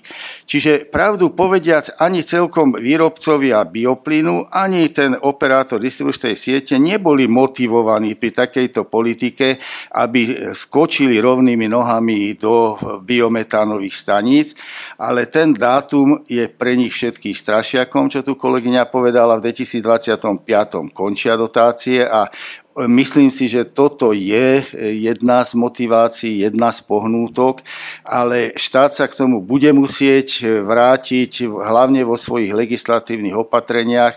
Ja si myslím, že sa to vieme s tým vysporiadať a aj tých 10%, ak to bude spotreby, zaplať pán Boh i za to. E, Prepačte ešte tu k tomu vodíku, aby som sa k tomu ako nemusel vrácať. E, najväčším zdrojom vodíka v súčasnosti sú fosílne paliva všetky. 95% vodíka vo svete sa vyrába z nich. Len 5% sa zatiaľ deje tou teda elektrolízou. No a e, my samozrejme tiež robíme pokusy, konzultujeme veci, takže e, Českí kolegovia tvrdia, že bezpečné je pridávať 3% vodíka do zemného plynu. E, DVGV, čo je asociácia nemeckých plynárov, tvrdí 10 E, v čom je problém? Totiž to, i keď sa pridá ten e, vodík do toho zemného plynu, tak musí sa udržať stabilita plameňa a musí byť dokonalé spalovanie, aby sa nám ľudia v okolí neotrávili. Hej, tak, e, ale myslím si, že podpísal by som teda ten výskum nemecký, lebo sú v tom asi najďalej. A takisto keď by sme zobrali, no tak 10% biometán už vieme dnes, 10% e, možno e, vodík, čiže áno, e, je, je tu aj budúcnosť obnoviteľných plynov a samozrejme nehovoríme tu o carbon capture, utilization and storage, to je samozrejme ešte možnosť ďalšia. Ďakujem. Nech sa páči, pán Hojsík, chcete reagovať? Myslím, že na vás bola špeciálna otázka, či si viete tú národnú politiku predstaviť? Čo sa týka carbon capture, čo ukladania uhlíka, neviem vylúčiť, že to nakoniec budeme potrebovať, ale ja to vidím skôr ako, ako záchranu brzdu a vidím tam práve riziko v tom, že a preto som bolo vidno, ako napríklad uholné, uholný priemysel hovorí s veľkou popularitou o tejto technológii. Riziko v tom, že to bude použité ako výhovorka na to, aby sa, tak povedz, neustupovalo od využívania fosilných palív. Preto však to zachytíme a nejak to uložíme. Pričom tam ja vidím samotné riziko v tom, že sa teda predpokladá, keď to teda ukladám, že to tam zostane uložené a nikdy mi to už nejak neunikne do ovzdušia. A tuto to vidím ako isté riziko, pokiaľ by to nebolo postavené na nejakých dostatočne silných chemických väzbách, že naozaj, že pokiaľ by sa ukladal niekde či už v plyne alebo kvapalnej forme CO2, tak to riziko toho úniku potom predstavuje vlastne, že celoplanetárne riziko, keby nám začali unikať takto ukladané plyny. Čiže v prvom rade by sme sa mali sústrediť na to, ako, sa, ako znižovať, znižovať emisie. A ja som dovolím do tomu, k tomu bioplynu a biometanu, že jeden veľký zdroj, ktorý tu je zatiaľ podcenený a neviem ho kvantifikovať, súvisí s odpadovým hospodárstvom na Slovensku a to je biologicky rozložiteľný odpad. Máme značný podiel, problém s, s odpadom, a aj preto, že budeme musieť zatvárať skládky, čomu sa nesmierne teším. Ale riešením nám nahradzovania skládok odpadu nie je druhé najhoršie riešenie odpadu, a to je najhoršie skládkovanie, druhé najhoršie spalovanie.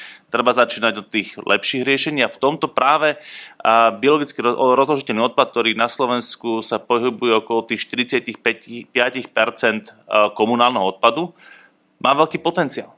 Pretože najmä v väčších aglomeráciách sa dá z neho anaerobnou digestiou práve vytvárať bioplyn, ktorý sa dá ďalej využívať. Ja dúfam k tomu, že v zásade ten, ten moment, kedy skončia dotácie, nebude predstavovať nejaký veľký problém do budúcnosti. Práve preto, že tie ceny energie a ceny emisných povoleniek sa budú hýbať a tým pádom ja dúfam v to, že práve bioplyn môže byť, a tie bioplynky môžu byť niečím, čo bude konkurencieschopné o pár rokov aj bez dotácií. Čiže myslím si, že tuto je ten potenciál a či to pôjde do do distribučnej siete plynu, alebo či sa to využije v mieste vzniku, to je už potom ekonomická otázka, ako to najlepšie nastaviť. Ale je to obnoviteľný zdroj energie. Pokiaľ je tiež, a to tiež aby bol citlivo a udržateľne vyrábaný, lebo na Slovensku máme taký zvyk, že žiaľ Bohu obnoviteľné zdroje energie vieme robiť e, veľmi environmentálne nepriateľným spôsobom. Pán Weiterschutz, na vás tiež bola otázka. Spolupráca bioplyn vodík? Uh, bioplyn vodík, skôr carbon capture. Pardon, pardon. Uh, neviem, či ste mysleli pri výrobe vodíka, carbon capture.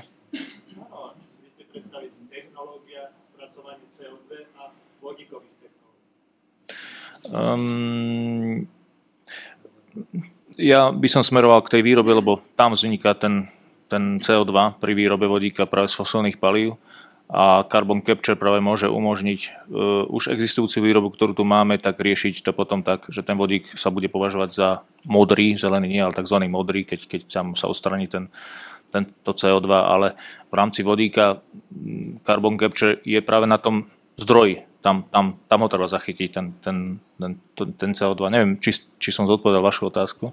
Vy, vy ste asi mysleli sabatierovú reakciu, hej, že teda e, CO2, kto správne ste reagovali, ktorý teda vzniká povedzme v technologických procesoch, je potom cez túto sabatierovú reakciu, vyrába sa vlastne z CO2 a vodíka, CH4, tzv.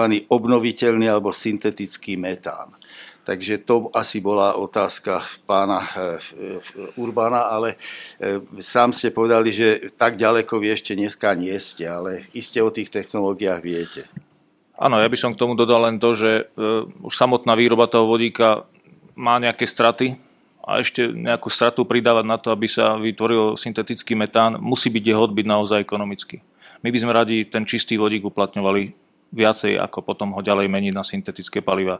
Syntetické paliva, áno, v budúcnosti majú veľký priestor hlavne v leteckej doprave napríklad, lebo tam sa zatiaľ tie kvóty netýkali CO2, ale, ale ako vidíte, podiel CO2 z leteckej dopravy stúpa a spoločnosti letecké práve sa už začínajú orientovať na tej syntetické paliva, na vývoj a výskum, ako nahradiť. krásne vidieť, že na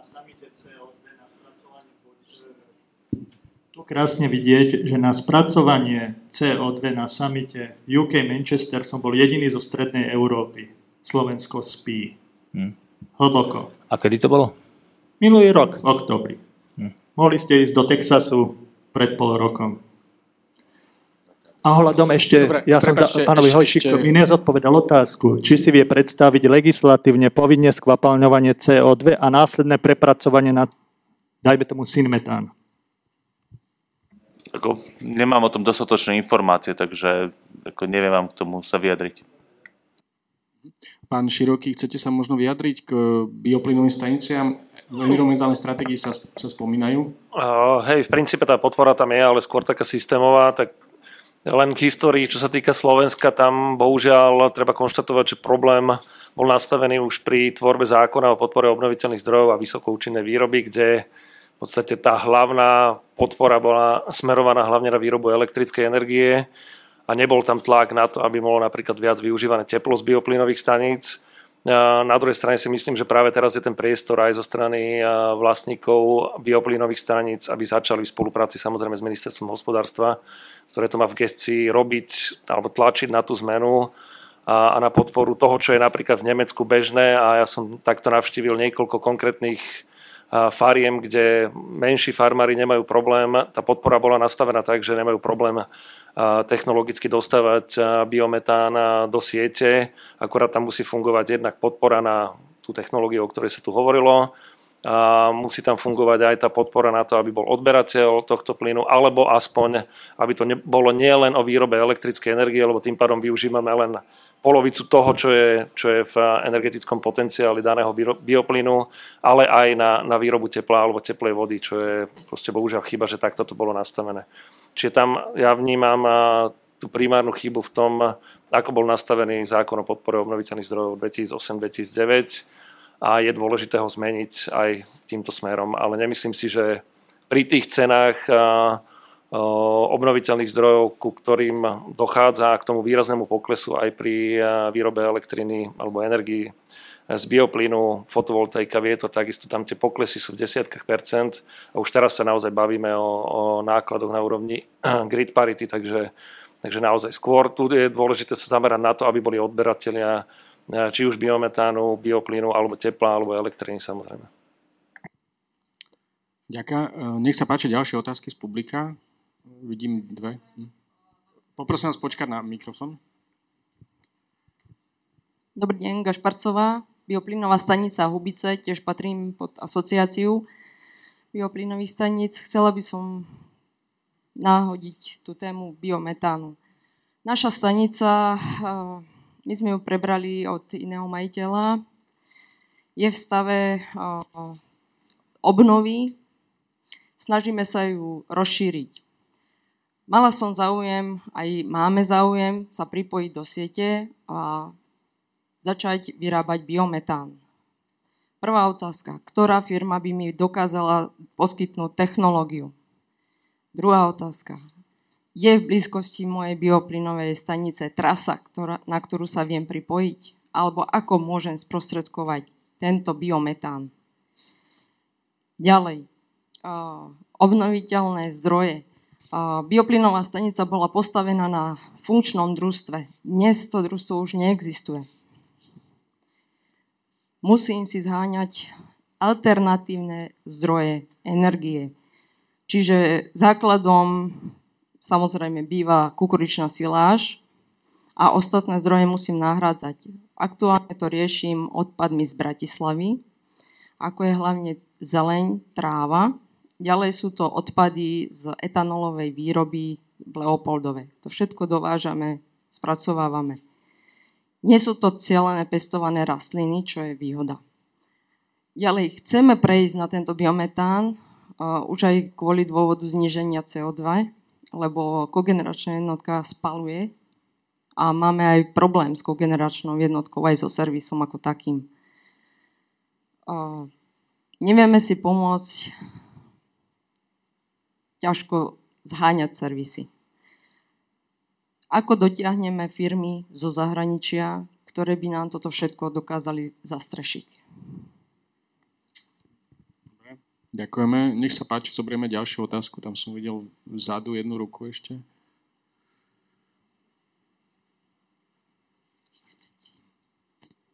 A ďakujem, takže ja by som len prijala tú výzvu, ktorú povedal pán Široký, teda, že veľmi radi budeme spolupracovať s ministerstvom, avšak akékoľvek naše doterajšie pokusy jednoducho boli odbité, takže my budeme veľmi radi, ak e, dokážeme teda podporiť to, čo už tu je, ako povedal e, vlastne pán Klepáč, že teda je to síce len toľko percent, ale už to tu máme, postavené a teda bude škoda, keď sa tu bude potom len zatvárať a bude, budú teda chátrať nám tu nejaké funkčné technológie. A tiež by som ale ešte rada reagovala na Brko, a keďže samozrejme je tam veľký potenciál, ale treba si uvedomiť jednu vec. Momentálne sme z hľadiska separácie odpadu na tom veľmi zle. To znamená, v tom Brku je všeličo. Pre, preložíme pre tých, čo nevedia, biologicky rozložiteľný komunálny odpad. Áno, pardon. A to znamená, že ak toto všetko, to znamená, či plasty a všetko uh, dáme do tej bioplynovej stanice, kde sa to musí pomlieť, a tak nám tam vznikajú potom mikroplasty a tak ďalej, ktoré si opäť zasa dávame na polia hej, a tak ďalej a tak ďalej. Takže uh, tiež aj to brko súčasnosti ešte teda by som nevidela ako taký veľký potenciál, do budúcna určite áno. Takže, a čo sa týka biometánu, ako teda spomínala kolegyňa, je tu ten problém jednak teda legislatívny, skutočne problémy vôbec pri pripájaní a druhá vec je presne tá technológia, ťažko ju zohnať na Slovensku, respektíve je tak drahá, že sa to v podstate neoplatí. Takže aj toto by bolo možno otázky, ako teda podporiť vlastne týmto smerom výrobu teda biometánu, ktorý reálne tu máme a vieme ho využiť a teda vieme ho vyrobiť. Ďakujem. Ďakujem. Máme v tejto chvíli ešte nejakú otázku? Nech sa páči.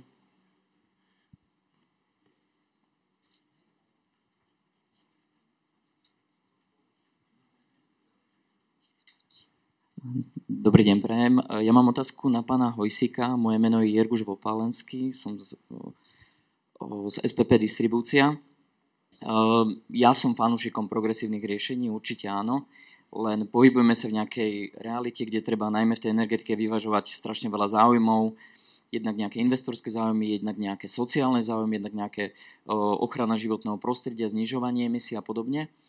To znamená, že keď sa nebavíme o nejakom horizonte 2050, čo nikto nevie, čo bude v roku 2050, aj keď o tom teraz diskutujeme, keď sa bavíme o nejakej praktickej veci, ako znižovať, znižovať emisie, e, ktorá krajina by podľa vás mohla Slovensku slúžiť z Európy, ako z Európskej únie, aby som to upresnil ako vzor?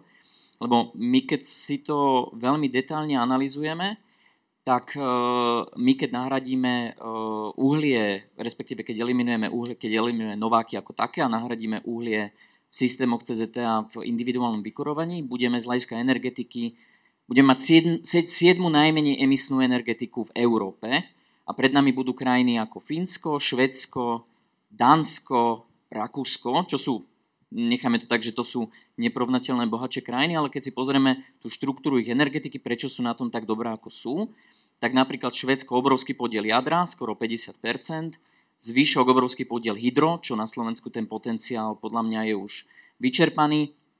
Fínsko takisto veľký podiel jadra, 25%, 23%, 23% import, zvyšok, zvyšok áno, obnoviteľné zdroje, ale musia to vyvažovať obrovským importom. Čo sa týka šampióna podielu obnoviteľných zdrojov Dánsko, musia si držať 20% uholnú rezervu. To znamená, že v každom z týchto štátov to bez, e, momentálne, bez nejakého, nazvime to, tradičného zdroja jednoducho, jednoducho nejde. A nemyslím si, že to bude otázka 20-30 rokov, keď z hľadiska kvôli, e, kvôli ekonomickej situácii Slovenska, že to znamená, že ktorá, jedna otázka, ktorá krajina by, by pre nás mala byť vzorom a, pod, a ďalšia otázka, že či to stojí za to, Slovensko je relatívne chudobná krajina, keď sa človek pozrie HDP na obyvateľa, sme v spodnej, spodnej tretine, či to stojí za to dávať teraz do tej energetiky stovky miliónov eur, aby sme sa napríklad posunuli pred bohaté krajiny, ako je napríklad Fínsko alebo Švédsko. Či, či to naozaj stojí za to a či to napríklad na Slovensku neinvestovať radšej do zdravotníctva a čakať, kým nás dobehnú krajiny ako Nemecko, ktoré ešte stále tvorí na obyvateľa o 50% viac emisí ako my. To znamená, že oni sú tým ťačom, ale pritom emisie majú neporovnateľne väčšie a tlačia na nás, aby sme sa dekarbonizovali, pričom oni sú od dekarbonizácie ešte neuveriteľne ďaleko. Dobre, ďaká. Tu sa zastavíme zatiaľ s otázkami. Uh, takže vie niekto pani Gašparcovej poradiť, uh, ako s technológiami a zapojením do siete?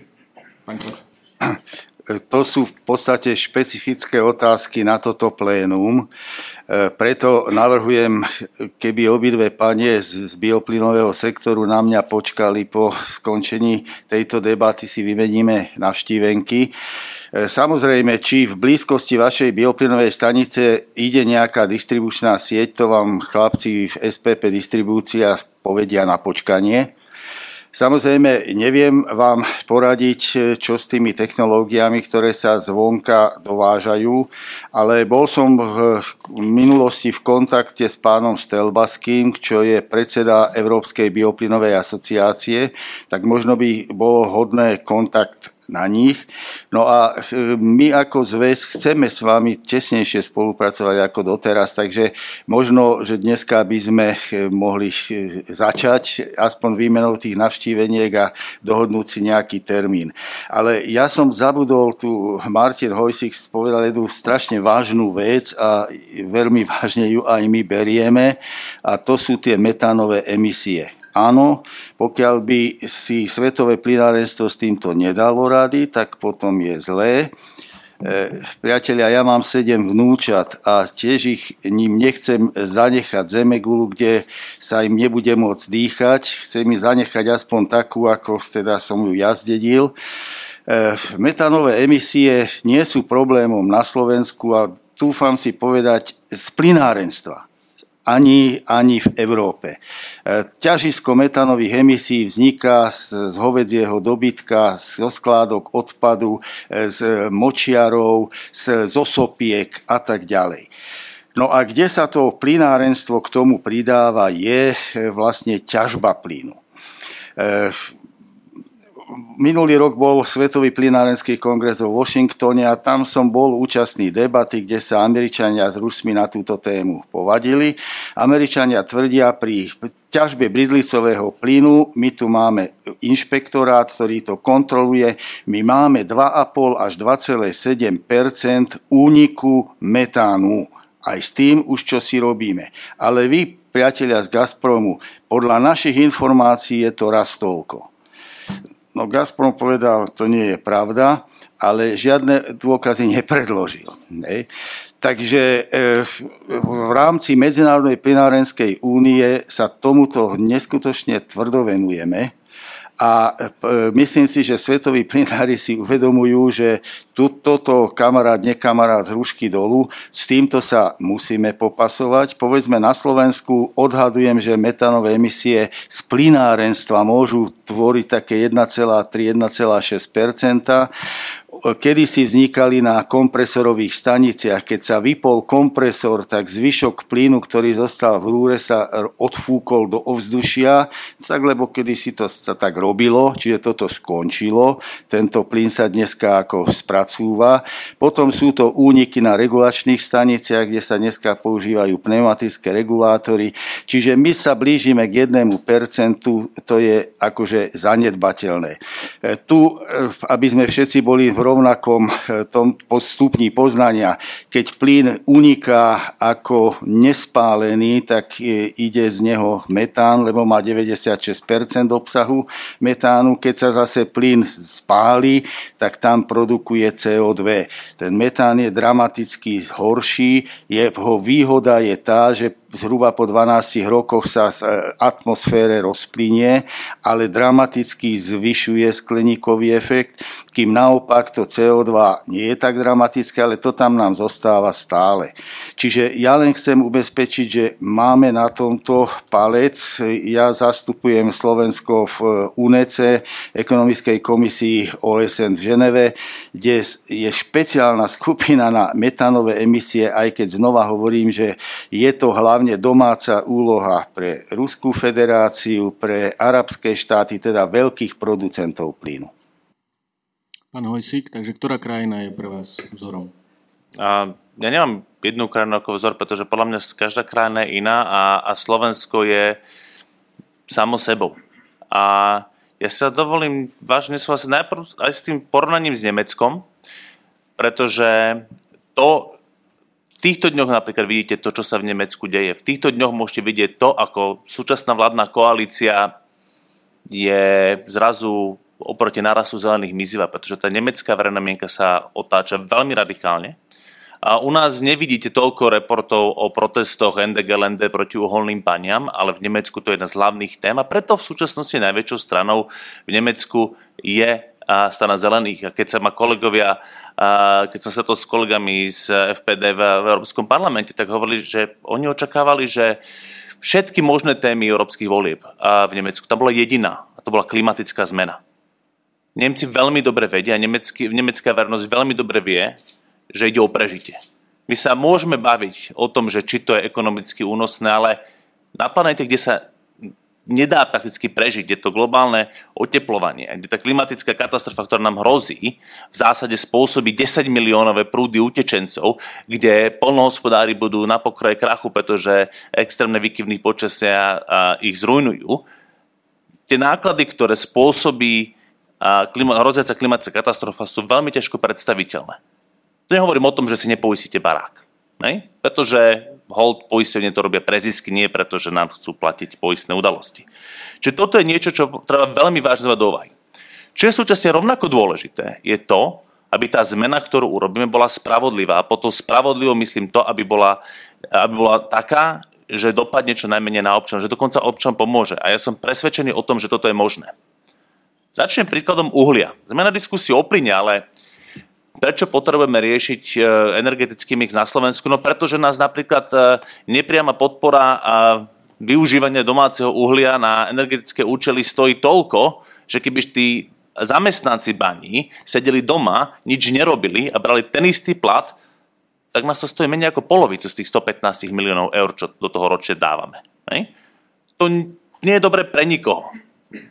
A rovnako si myslím, že áno. A ako som už povedal, my nemáme zajtra odstaviť plyn, ale poviem vám príklad uh, regionálneho rozvoja, ktorý plyn odstavil.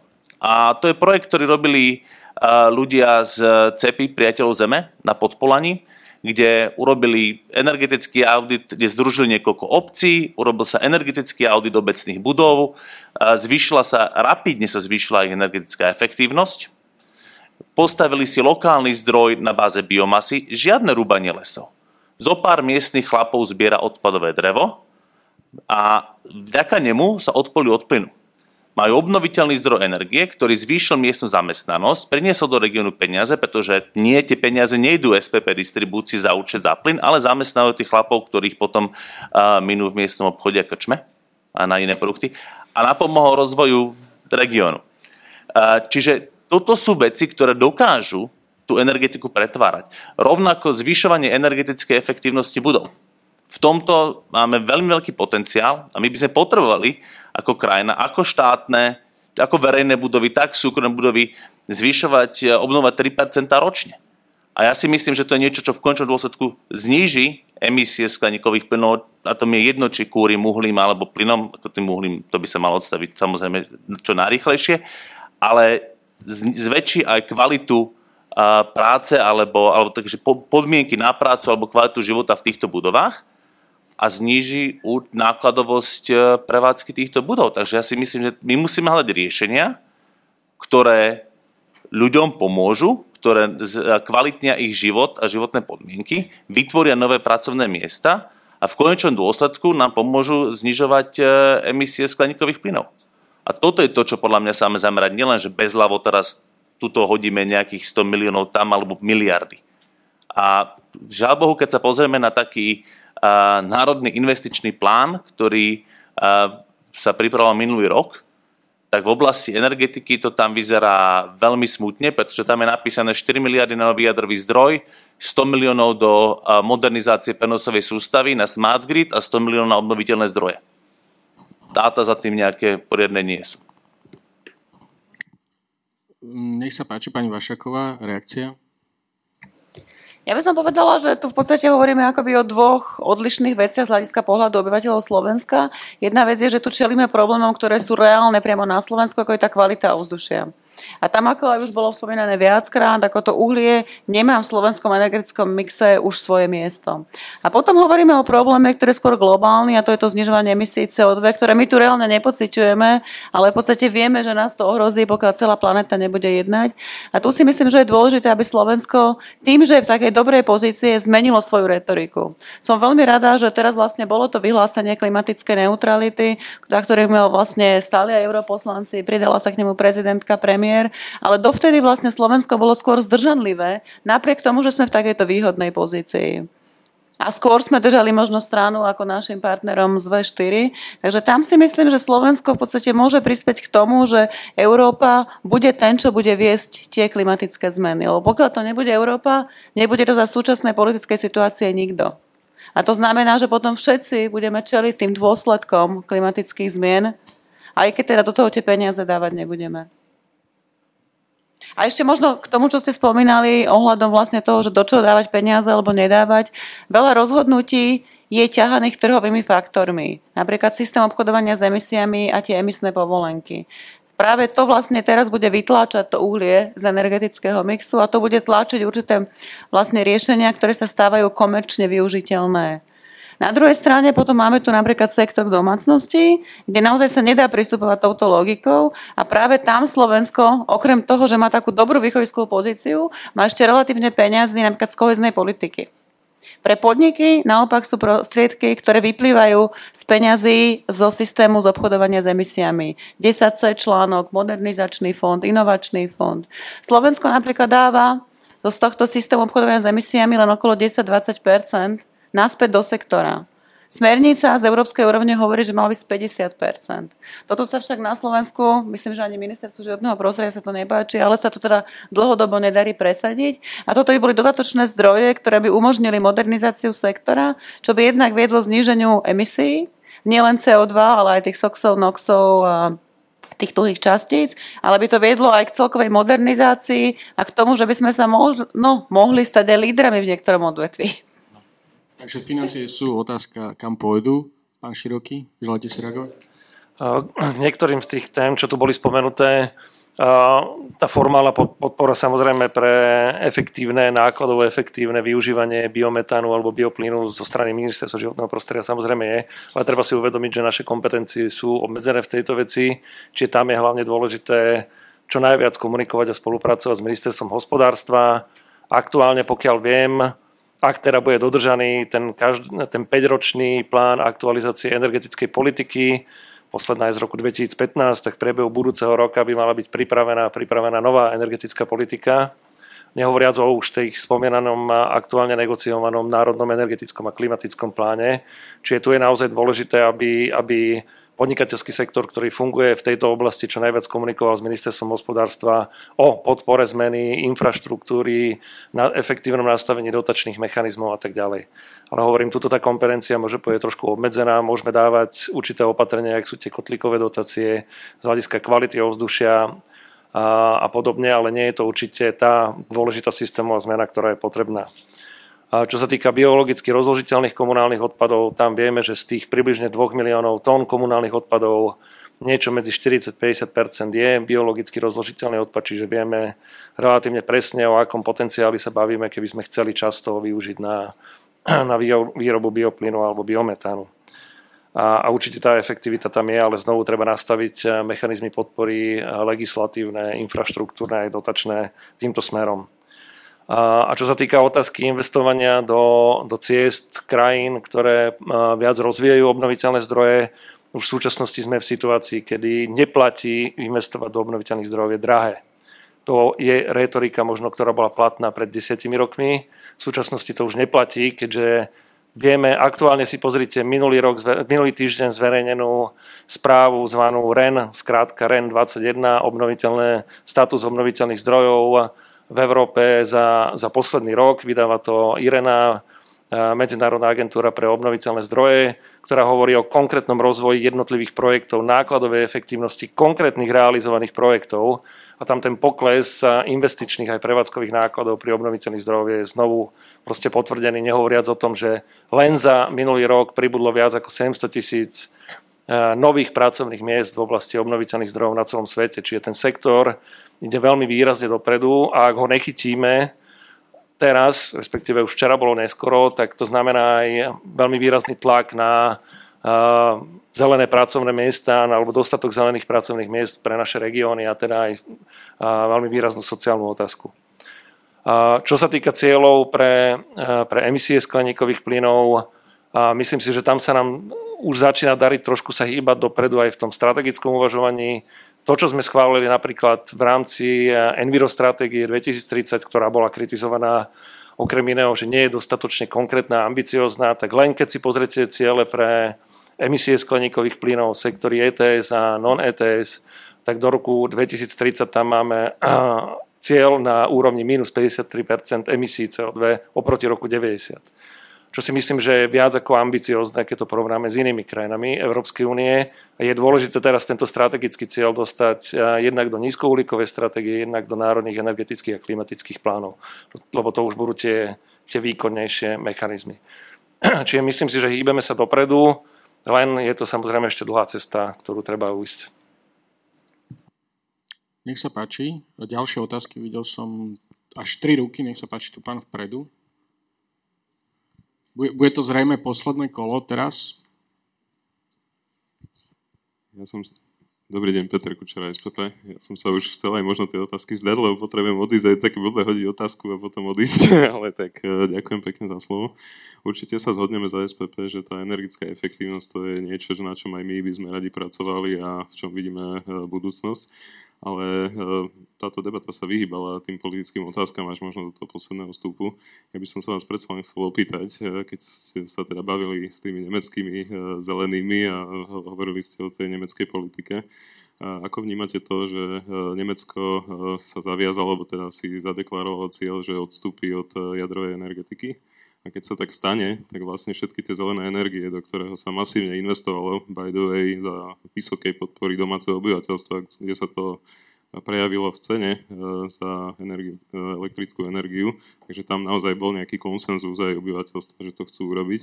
Tak e, ak dojde k odstaveniu týchto atomových elektrární v Nemecku, čo je veľmi reálne, lebo Nemci keď sa rozhodnú, tak to asi urobia, tak v podstate tie obnoviteľné zdroje pokryjú ten výpadok a na to uhlie ako keby príde neskôr. Čiže to je jedna otázka. Druhá otázka je, že hovoríte, že neinvestovať do plinárenskej infraštruktúry. Ako vnímate tú, opäť tú rolu Nemecka v tom, že v podstate nám postavili spolupráci s Gazpromom Nord Stream v podstate tým zadeklarovali aj do budúcna, pretože tá návratnosť tej investície je dlhodobá, zadeklarovali tým, že zemný plyn má v energetickom mixe oprávnenú potrebu a bude aj naďalej súčasťou minimálne najbližších 15 až 20 rokov. Takže e, ako vnímate tú dualitu tých, e, tých reálnych rokov, tej reálnej, tých reálnych rokov, ktoré oni robia a toho marketingu ohľadne tých zelených energií? Ďakujem.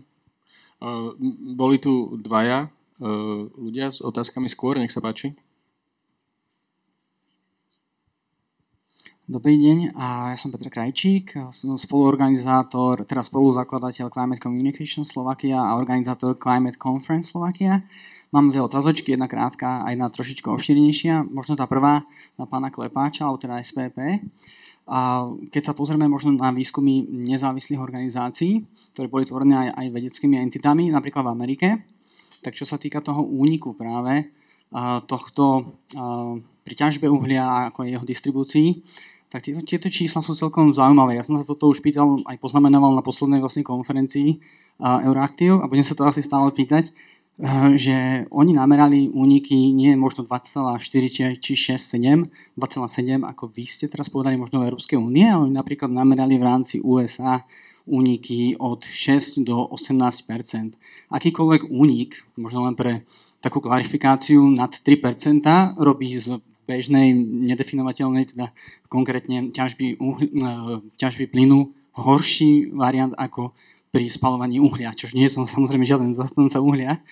A, takže oni teda možno, že namerali až také rôzne hodnoty, že 4 až 6 4 až 6 násobok tejto hodnoty v porovnaní s uhlím. A čo by možno, je až možno niečo také ako uhlíková daň, čo by dostatočne motivovala SPP ako jeden z malých hráčov, samozrejme celosvetovo aj v rámci Ruska a USA, ale možno tlačiť viacej, vytvárať nejaký možno taký priateľský tlak na tieto hlavné teda dodávateľské spoločnosti a jednak urobiť možno nejaké naozaj nezávislé merania celosvetovo aj v Rusku, aj možno cez Európu týchto únikov a jednak možno na, inovácie. Práve v, t- v tomto zmysle vieme všetci, že nemôžeme len tak vypnúť um, dodávky uh, tohto zemného plynu, takže je to absolútne nereálne. A možno tie inovácie, čo v tomto a čo by dotlačilo možno aj spoločnosti ako vás, i keď ste malým hráčom naozaj, ale aj váš, váš priemysel ako taký možno nejakým spôsobom motivoval v rámci investícií do takejto zmeny. A druhá otázočka, a možno nechám najskôr zodpovedať. Pardon. Dobre, vďaka. Nech sa páči, to ešte pán mal otázku. Moje meno je Hričovský, som to aj ako energetik, aj ako polnospodár. A prvá, prvá téma je, nemyslím si, že Európska únia absolútne myslí vážne boj s emisiami CO2. Lebo emisie CO2 sú o bilancovaní a nie o emisiách. A keď vidíte tie holoruby, ktoré sú na Slovensku, tak by tu mali nabehnúť všetci európsky komisári a povedať, toto nemôžeme robiť, lebo to je to, to, je to CCUS. Keď sa o tom bavíme, CCUS na Zemi funguje, odkedy Zem vznikla. Hej, funguje veľmi dobre a práve keď sa, keď sa bavíme teda o tom, že ideme bojovať proti emisiám CO2, tak by sme sa mali starať o to, aby sa aj tá CO2 konzumovala, ukladala. A medzi nami ten strom vám ho ešte aj spracuje na O2 a v tejto oblasti ja ne, neevidujem žiadne globálne politiky Európskej únie. Žiadne. Rád sa nechám poučiť, dávno sme sa nevideli. A tá druhá otázka, už keď sa bavíme o CO2 a o Nord Streame, a to, čo pán Klepač urobil, tú bilanciu energetickú Slovenska, tak ona samozrejme existuje aj v Nemecku.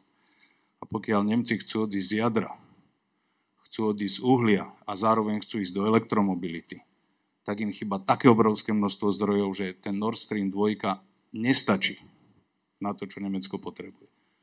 A ešte máme o tom, neviem, či to evidujete, veselú debatu o tom, že Nemci nemajú kupovať plyn z Nord Stream 2, pričom pán Klepač môže potvrdiť, že plynovod je relatívne CO2 neutrálne zariadenie a ideme CO2, teda ideme plyn dovážať z Ameriky tankermi a keď ste spomenuli letectvo, tak, tak tankery sú takisto obrovskými znečisťovateľmi životného prostredia. Čiže ideme dovázať čistý plyn so špinavými tankermi, do Európy a úplne vážne sa o tom bavíme. Takže toto sú dve veci, ktoré, s ktorými ja mám dosť vážny problém. Um, dobre, posledná, posledná otázka v tomto kole. Ďakujem. Dobrý deň, Jozef Badida, portál Energie pre vás, analytik. Ja by som sa spýtal, myslím, pán Široký aj pán Martin Hojsík, aký máte názor na tú novelu zákona o obnoviteľných zdrojoch, kedy v podstate sa obmedzila podpora biomasy. Premýšľam z toho pohľadu, že cieľom, alebo to, čo ste vy vraveli, bolo možno nahradiť plyn niečím iným, avšak e, ak teraz, ak teraz vnímam, alebo sa snažím dostať do vnímania nejakého prevádzkovateľa štátnych teplární, ja neviem, Zvolen, Martin a podobne, ktorí majú uhlie a premýšľajú o tom, do čoho pôjdu a zrazu bola takáto novela, ktorá im v podstate obmedzuje priestor na tom trhu, čo sa týka biomasy, no tak asi nepôjdu do tej biomasy, pôjdu do zemného plynu. Hej? Vnímam to takto. Neviem teda, aký váš pohľad, či jednoducho táto novela mala aj takýto cieľ, alebo vôbec čo si o nej myslíte. No? Sa páči. Ďakujem. Nech sa páči, máme tu plejadu otázok. Kto, kto chce začať? Pán Široký. Tak bolo to niekoľko otázok, niekoľko tém. A len na úvod jedna poznámka k Nemecku. Nechcem obhajovať celú Energiewende, ktorú Nemci schválili a snažia sa ísť po jej trajektórii. A za asi najväčší problém nemeckej Energiewende nie je podľa mňa elektroenergetika, ale to, že Energiewende je hlavne o elektroenergetike a absentuje tam teplo, absentuje tam doprava, za čo aj Nemecko je kritizované. Ale čo sa týka samotnej tej Energiewende ohľadom prechodu na, obnoviteľné zdroje. Treba si uvedomiť, že Nemci už v súčasnosti dokázali nahradiť a dokonca výrazne viac výpadok asi polovice jadrových elektrární de facto iba obnoviteľnými zdrojmi energie a majú historicky posledné 3-4 roky historicky najvyššie prebytky vývozu elektrickej energie v rámci krajiny. Takže tvrdiť o tom, že pokiaľ Nemci budú ďalej alebo odstavia všetky jadrové elektrárne, a budú mať problém a budú musieť dovážať uhlie, plyn v nejakých extrémnych množstvách, asi nie je úplne pravdivé. A, ale samozrejme je to vec, ktorú musia riešiť hlavne z hľadiska uholných elektrární. Ale pokiaľ viem, aj tam je už celkom ambiciozne, rozhodno ambiciozne. Ambiciozne z hľadiska množstva ľudí, ktorí pracuje v uholnom priemysle, lebo to sa nebavíme ako na Slovensku o pár tisíc ľuďoch, ale o pár sto tisíc ľuďoch, ktorí sú v tomto biznise a rozhodnutie vlády, tuším, aktuálne je odstavenie uholných elektrární 2035 alebo tak nejak. 38, pardon. Čo nemusíme vnímať ambiciozne, ale z hľadiska toho, ako tam funguje ten uholný biznis, je to, je to celkom akože výrazný posun dopredu. A nehovoriac o tom, že už som to spomínal, tie náklady na obnoviteľné zdroje idú veľmi výrazne dole. Čiže aj to, čo sa to aj v prieskumoch verejnej mienky nemecká verejnosť, i napriek tomu, že vedela, že elektrina bude drahšia, tak to bol snad jediný prieskum, kde dlhodobo nemecká verejnosť nemala problém podporiť vyššie ceny elektriny na to, aby sa došlo k tomu posunu. A do budúcnosti to v praxi znamená, lebo tiež tam fungujú na podobnom systéme ako u nás, ten feed-in tarif, to znamená, že tie zdroje, ktoré dostali podporu po určitej, po určitej dobe, budú musieť prejsť na, na trhové ceny elektriny, takže aj ten výhľad do Nemecka, čo sa týka cien elektriny vďaka obnoviteľným zdrojom, v žiadnom prípade nie je o tom, že by nejak výrazne rástli. Čo sa týka ochrany lesov z hľadiska emisí skleníkových plynov, je to samozrejme jeden z veľkých problémov aj na Slovensku sa to snažíme riešiť aktuálne novelou zákona o ochrane prírody, ktorá by mala posilniť úlohu štátnej ochrany prírody pri povolovaní výrubov, hlavne teda v chránených územiach. Pevne veríme, že sa to posunie dopredu, ale je to taký trošku dlhodobejší problém, ktorý musíme riešiť aj v kompetencii s ministerstvom pôdohospodárstva, ale pevne verím, že sa nám to podarí posunúť dopredu. A k novele zákona o obnoviteľných zdrojoch sledoval som ju len z povrchu, keďže to nie je agenda, ktorú riešim ani v rámci ministerstva životného prostredia. Ten princíp prechodu na aukcie v princípe je dobrý, a v Nemecku sa ukazuje, že tie veľké aukcie, ktoré robia na fotovoltaiku, tak tie, tie sumy vyaukcionované sú výrazne nižšie na fotovoltaiku alebo vietor, než sa vôbec odhadovalo. Čiže keď sa ten systém dobre nastaví, tak to môže byť pozitívum. Otázka je, ako to pôjde na Slovensku do praxe a, po, a aké budú tie množstva, ktoré ministerstvo hospodárstva alebo vláda alebo kdokoľvek bude vyhlasovať na aukcie a budú reálne k dispozícii. Pokiaľ to budú, bude pár megawatov, tak to nedojde k nejakému výraznému posunu. Pokiaľ to budú nejaké výraznejšie obnosy aukcionované, tak, tak samozrejme tam ten posun smerom k rozvoju obnoviteľných zdrojov môže byť, môže byť väčší. A čo sa týka toho, že vytvára novela nejaký tlak alebo problém pre teplárne z hľadiska biomasy, nič zlom, ale už v súčasnosti problematika biomasy, respektíve ešte predtým, než sa prijala novela zákona, bola o tom, že biomasové elektrárne majú spalovať len určitý typ kvality odpadovej biomasy, aj keď zistenia URSO ukazujú, že sú tam obrovské problémy a jednoducho to, čo bolo štiepkované, bolo boli nie len odpady z drevospracujúceho priemyslu alebo z spíl a tak ďalej. Čiže tam je naozaj veľký problém, že myslím si, že štát by mal riešiť hlavne to, aby to, čo sa spaluje v biomase, nepochádzalo z chránených území z národných parkov. A pokiaľ to tam nefunguje a robí to problém teplárňam alebo elektrárňam, tak to nie je problém štátu, ale to, že niekto nedodržiava zákony a pravidlá. Takže si myslím, že, že tuto je naozaj ten tlak celkom logický na to, aby ten pôvod dreva bol jasný. Preto sa aj aktuálne rieši vyhláška, aj tento týždeň máme rozporové konania v tejto súvislosti. Pevne verím, že tie informácie, ktoré sú potrebné pre verejnosť, nielen teda pre verejnosť, ale aj pre, pre ministerstva o tom, koľko aké biomasy kde potrebujeme, treba trošku viac objektivizovať a treba, aby k tomu bol presnejší prístup. Pán Hojsík, takže pozícia k jadrovej energii a Nord Stream 2. Ja ďakujem pánovi Širokému za pokrytie vašej časti mojej odpovede. A dnes sa zjednoduším. A veľmi ducho, čo sa týka Nemecka, ja si myslím práve, že ten prechod a ako od, od jadra, tak od uhlia je niečo, čo a tá tempo, ktoré bolo doteraz, podľa mňa bude ešte ďalej zvýšené aj tlakom verejnosti.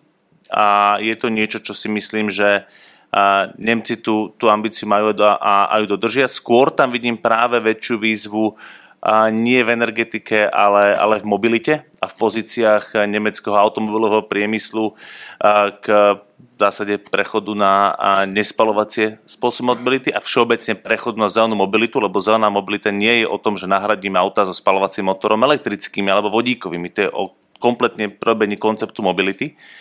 Ale už aj tuto je vidno, a, a to neboli mimochodom zelení poslanci, to boli kolegovia z frakcie a, z nemeckých slobodných, ktorí si uvedomujú, že áno, že ten, aj ten nemecký automobil, že, že klíma je veľmi vážna téma a že je to otázka prežitia aj pre taký nemecký automobilový priemysel, ktorý musí prestať blokovať a tieto opatrenia a musí práve byť ten, ktorý sa snaží byť na čele tej zmeny a z toho nakoniec vyťažiť, pretože inak e, to položia Číňania, žiaľ momentálne to vyzerá. A v tomto vidím práve tú rolu. Nie je to, že my sa máme snažiť toto teraz brániť akejkoľvek zmene, ale my máme sa snažiť tú zmenu využiť v náš prospech, čiže v prospech Slovenska. A to, to, tomto to je dôležité. Čiže ja si nemyslím, že Nemci urobili, zlý, urobili zlý krok odchodom od jadra, a, ale súčasne si myslím, že naozaj to je o tom, aby urobili čo najkvalitnejšiu zmenu. Som kritický uh, k Nord Streamu 2, lebo uh, myslím si, že tie, nie je to niečo, čo je potrebné. Uh, chápem uh, tie, tie, ten, ten tekutý plyn a súčasne tiež je to, ja to beriem tak, že je to o tom, že Európa sa snaží mať možnosti, ako diverzifikovať, ako kde sa to hodí. A, ale áno, um, ten, napríklad ten flaring v, v Rusku je masívny problém. Osobne som zažil v Nižnevartovskej oblasti, že v noci máte svetlo, lebo vám svieti spalovanie plynu všade okolo. A to je pomerne katastrofálna vec a ešte keď to spáli, je to ešte tak trochu lepšie, ako to unikne. A, ten, ten, ten rozpor tých lesov a, a, a toho, tej, tej štiepky, to je presne to, na čo ste vy poukazovali, že my si ničíme lesy, ale ja si nemyslím, že to je s odpovednosťou Európskej komisie. A Európska komisia sa snaží dodržia, presadzovať dodržiavanie európskych noriem a vďaka aj tlaku Európskej komisii je Tichá Kôprová dolina ešte stále pôvodná a nebola vyrúbaná. A vďaka tlaku Európskej komisie vrátane a v podstate právnych akcií na svojom dvore sa podarilo zastaviť Bialoviežský prales. Ale toto je naša zodpovednosť. Netvárme sa, že teraz za to môže Európska komisia, že si to robíme. Nie, my si to sami rúbeme a my si to musíme v prvom rade podľa mňa vyriešiť. Áno, máme hľadať spoločné riešenie a to, ako si to vieme pomôcť v rámci Európy, ale to nám nechodia rúbať úradníci z Bruselu. To si rúbeme sami. Uh, prepačte, uh, musíme, musíme ísť ďalej. Uh, blíži sa nám koniec diskusie. Eh, pani Vašáková, ešte pán Klepač. Ďakujem veľmi pekne, lebo v podstate Martin to veľmi pekne zhrnul, že máme rozdelenie kompetencií na európskej úrovni a my nemôžeme ísť do veci, ktoré spadajú do tých národných kompetencií. Napriek tomu si myslím, že v oblasti práve tej udržateľnej biomasy sme udržali, urobili veľmi veľa. Aj keď si pamätám, ako ešte tie negociácie o prvej obnoviteľnej smernici, tak polovička celej negociácie bola práve udržateľnosti bio, biomasy. Potom boli biopalivá prvého, prvej, druhej generácie. Toto bola téma, ktorá v podstate neovplyvňuje samozrejme len Európu, ovplyvňuje aj drancovanie pralesov v treťom svete. Ovplyvňuje v podstate ako dovoz tých biopalív. Takže toto je naozaj vec, čo si nemyslím, že Európska únia ako nejakým spôsobom zanedbala. Ja čo si môžem spomenúť ako ešte z čas, keď som pôsobila na DG Energy v Bruseli, tak toto bola veľká časť tých negociácií a veľká časť v podstate aj dopadových štúdií, ktoré sme na toto robili niečo v tom zmysle aj v tom hodnotení Európskej komisie Národného energetického klimatického plánu? No čo sa týka aj o, hodnotenia Národného klimatického energetického plánu, ale aj Európskeho semestra, teda vlastne akože takého celo o, hospodárskeho hodnotenia Slovenska, tak manažment lesov práve v nadväznosti aj na využívanie na účely biomasy je tam jedna z vecí, ktoré sú spomenuté. A Slovensko v podstate v oblasti životného prostredia má výzvy práve v manažmente lesov, v manažmente odpadov a v kvalite ovzdušia. Takže toto by som nepovedala, že to tam nie je. Taktiež ako tá subsidiarita a to rozdelenie kompetencií vysvetľuje situáciu v Nemecku. My nemôžeme Nemecku povedať, že bolo by lepšie, keby ste to jadro ponechali a odstránili uhlie. Lebo naozaj ako ten termín 2038, to zase nemôžem súhlasiť, že je ambiciózny. Nie je ambiciózny. a, ale je to vec, že kde na základe zmluv má kompetencie členský štát.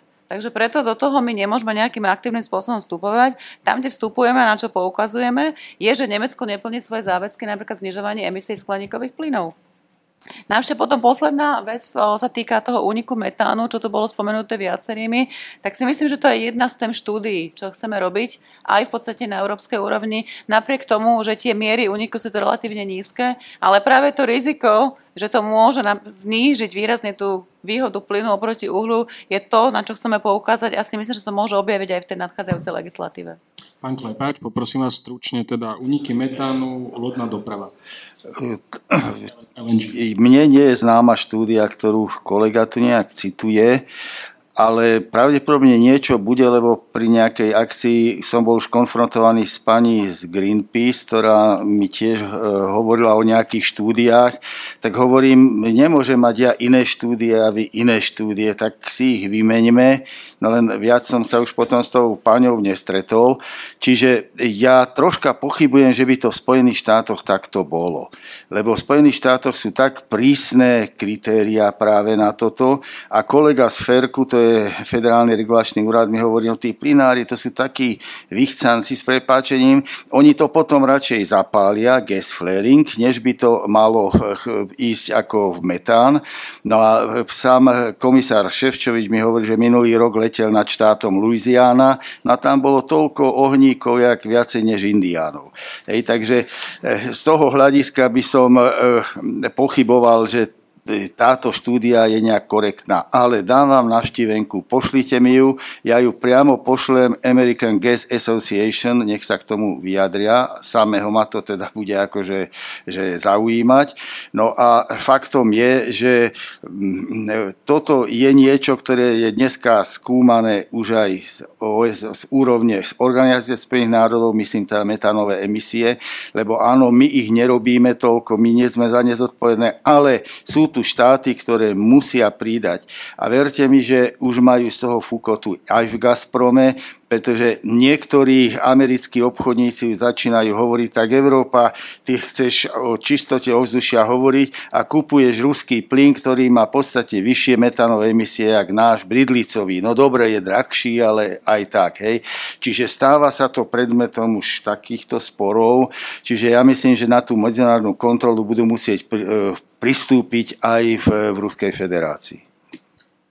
Ešte možno krátko k tým emisiám lodi, ktoré privážajú LNG, ak som správne pochopil. Ale treba naozaj Takto, na, na e, správnu mieru, že to oni väčšinou nie sú. E, v podstate tam, tam tie lode idú na LNG to nie sú že dízlové lode, oni tým, že vozia to LNG, tak oni aj LNG spotrebúvajú eh, a tam sú tie emisie skutočne minimalizované, teda voči, keď to porovnávame k dízlu, lebo z benzínu.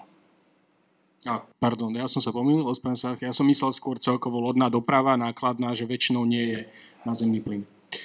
Eh, dobre, eh, teraz naozaj ideme ku koncu. Ak dovolíte, taká posledná otázka. Poprosil som vás naozaj rýchlo odpovedať, čo sa týka toho e, nového legislatívneho balíčka s plynom, e, ktorý chystá komisia. Čo čakáte vy, alebo čo je pre vás priorita? Jedna, dve veci stručne, pán Weiterschutz.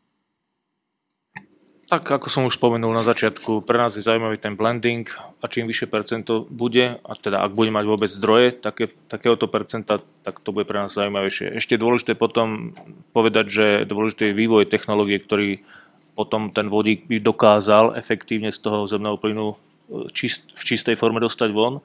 A to je to, kam by sme sa mohli uberať, lebo distribúcia storage vodíka je dosť energeticky náročná vec v súčasnosti. A toto by mohlo riešiť tento problém. Pán Klepač? Tak vítame to, že sa tam hovorí o odstavení Novák, že sa tam hovorí o energetickej efektívnosti, aj e, rieši sa sektor dopravy. Čo by sme v rámci toho uvítali, je jednoznačná deklarácia, že prostriedky, ktoré e, sa získajú z predaja emisných kvót, vrátanie prostriedkov v modernizačnom fonde, v Envirofonde, budú využité v celom rozsahu na transformáciu slovenského priemyslu. Teda tam, kde, ktorý to vlastne tento fond vytvárajú. Toto by sme veľmi uvítali, keby e, sa takto prejavilo do ďalšej, e, v ďalšej verzii. No a, a samozrejme, nemali sme už čas diskutovať o, e, zvýšení podielu obnoviteľných zdrojov z 18 na 24, čo si myslím, že je chybný prístup, ale v zbývajúcich 20 sekundách už k tomu sa neviem vyjadriť viac. Pán Široký. Tak čo sa týka zemného plynu, nevedel som ešte všetky detaily návrhu, ale myslím si, že ten postoj doterajší že verejná podpora z európskych zdrojov na nejaké väčšie projekty zemného plynu asi nebude uvoľnená, čiže tam s tým sa nedá očakávať, že by tu bol posun v prospech podpory zemného plynu. Osobne si aj myslím, že, že to nie je úplne nutné aj vzhľadom na ten vývoj, ktorý sa deje posledné dva roky a to je, že uholný priemysel už nedostáva také množstva alokácií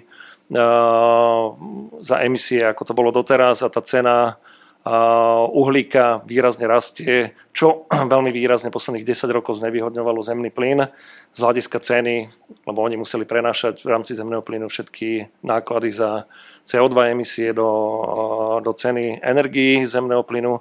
Myslím si, že toto už sa posúva z hľadiska efektivity nákladovej smerom v prospech obnovi, e, zemného plynu a nemyslím si teda, že, že Európska únia bude nejakým spôsobom výrazne podporovať výstavbu alebo projekty, čo sa týka výroby energii zo, zo zemného plynu, možno okrem nejakých domácností alebo menších zdrojov.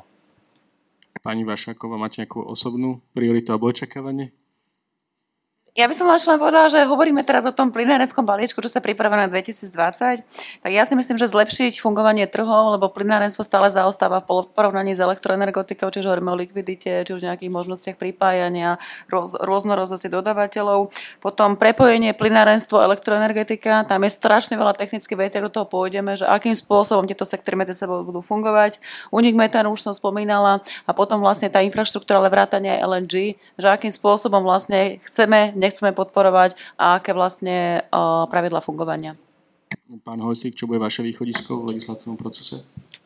Ja sa priznám, že základom pre mňa bude už tohoročné schváľovanie jeseného rozpočtu, a pretože tam sa bude jednať vo veľkom o tom, že aké, aký podiel rozpočtu má ísť práve na klimatické projekty a to od polnohospodárskej politiky až, až po energetiku a dúfam, že naozaj sa približíme k tým 40%, a, ktoré chce parlament. Zatiaľ členské štáty prevažno väčšinou sú skôr tým 25%. Ale to nie len o tom množstve peniazy, to je o veľmi rovnako dôležité veci o koherencii politik. Pretože to je chyba, ktorú robí ako Slovensko, tak Únia a väčšina ďalších štátov, že síce hovoríme, alebo robíme jedno a súčasne robíme a tlačie peniaze do druhej veci, navzájom si odporujú a v tomto bude práve že dôležité, aby v rámci rozpočtu bolo veľmi jasne stanovené, že áno, klíma je jednoznačná priorita, všetky tie opatrenia musia byť v zásade klíma pozitívne alebo neutrálne. Vrátanie potom financovania do Projects of Common Interest, ktoré podporujú veľké infraštruktúrne projekty. Ďakujem. Um, takže chcem sa ešte raz všetkým poďakovať za účasť na diskusii. Myslím, že veľmi pekne ukázala prepojnosť sektorov, či už ide o energetiku s cirkulárnou ekonomikou, s podhospodárstvom a s ďalšími sektormi. Dúfam, že bola pre vás prínosom. Ďakujem ešte raz eh, našim speakerom, myslím, že si zaslúžia potlesk.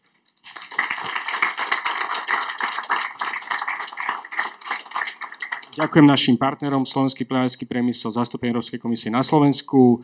Sledujte náš portál, nájdete tam aj záznamy z tejto diskusie a prajem vám príjemné občerstvenie, ktoré vás čaká vonku a pekné popoludne. Ďakujem.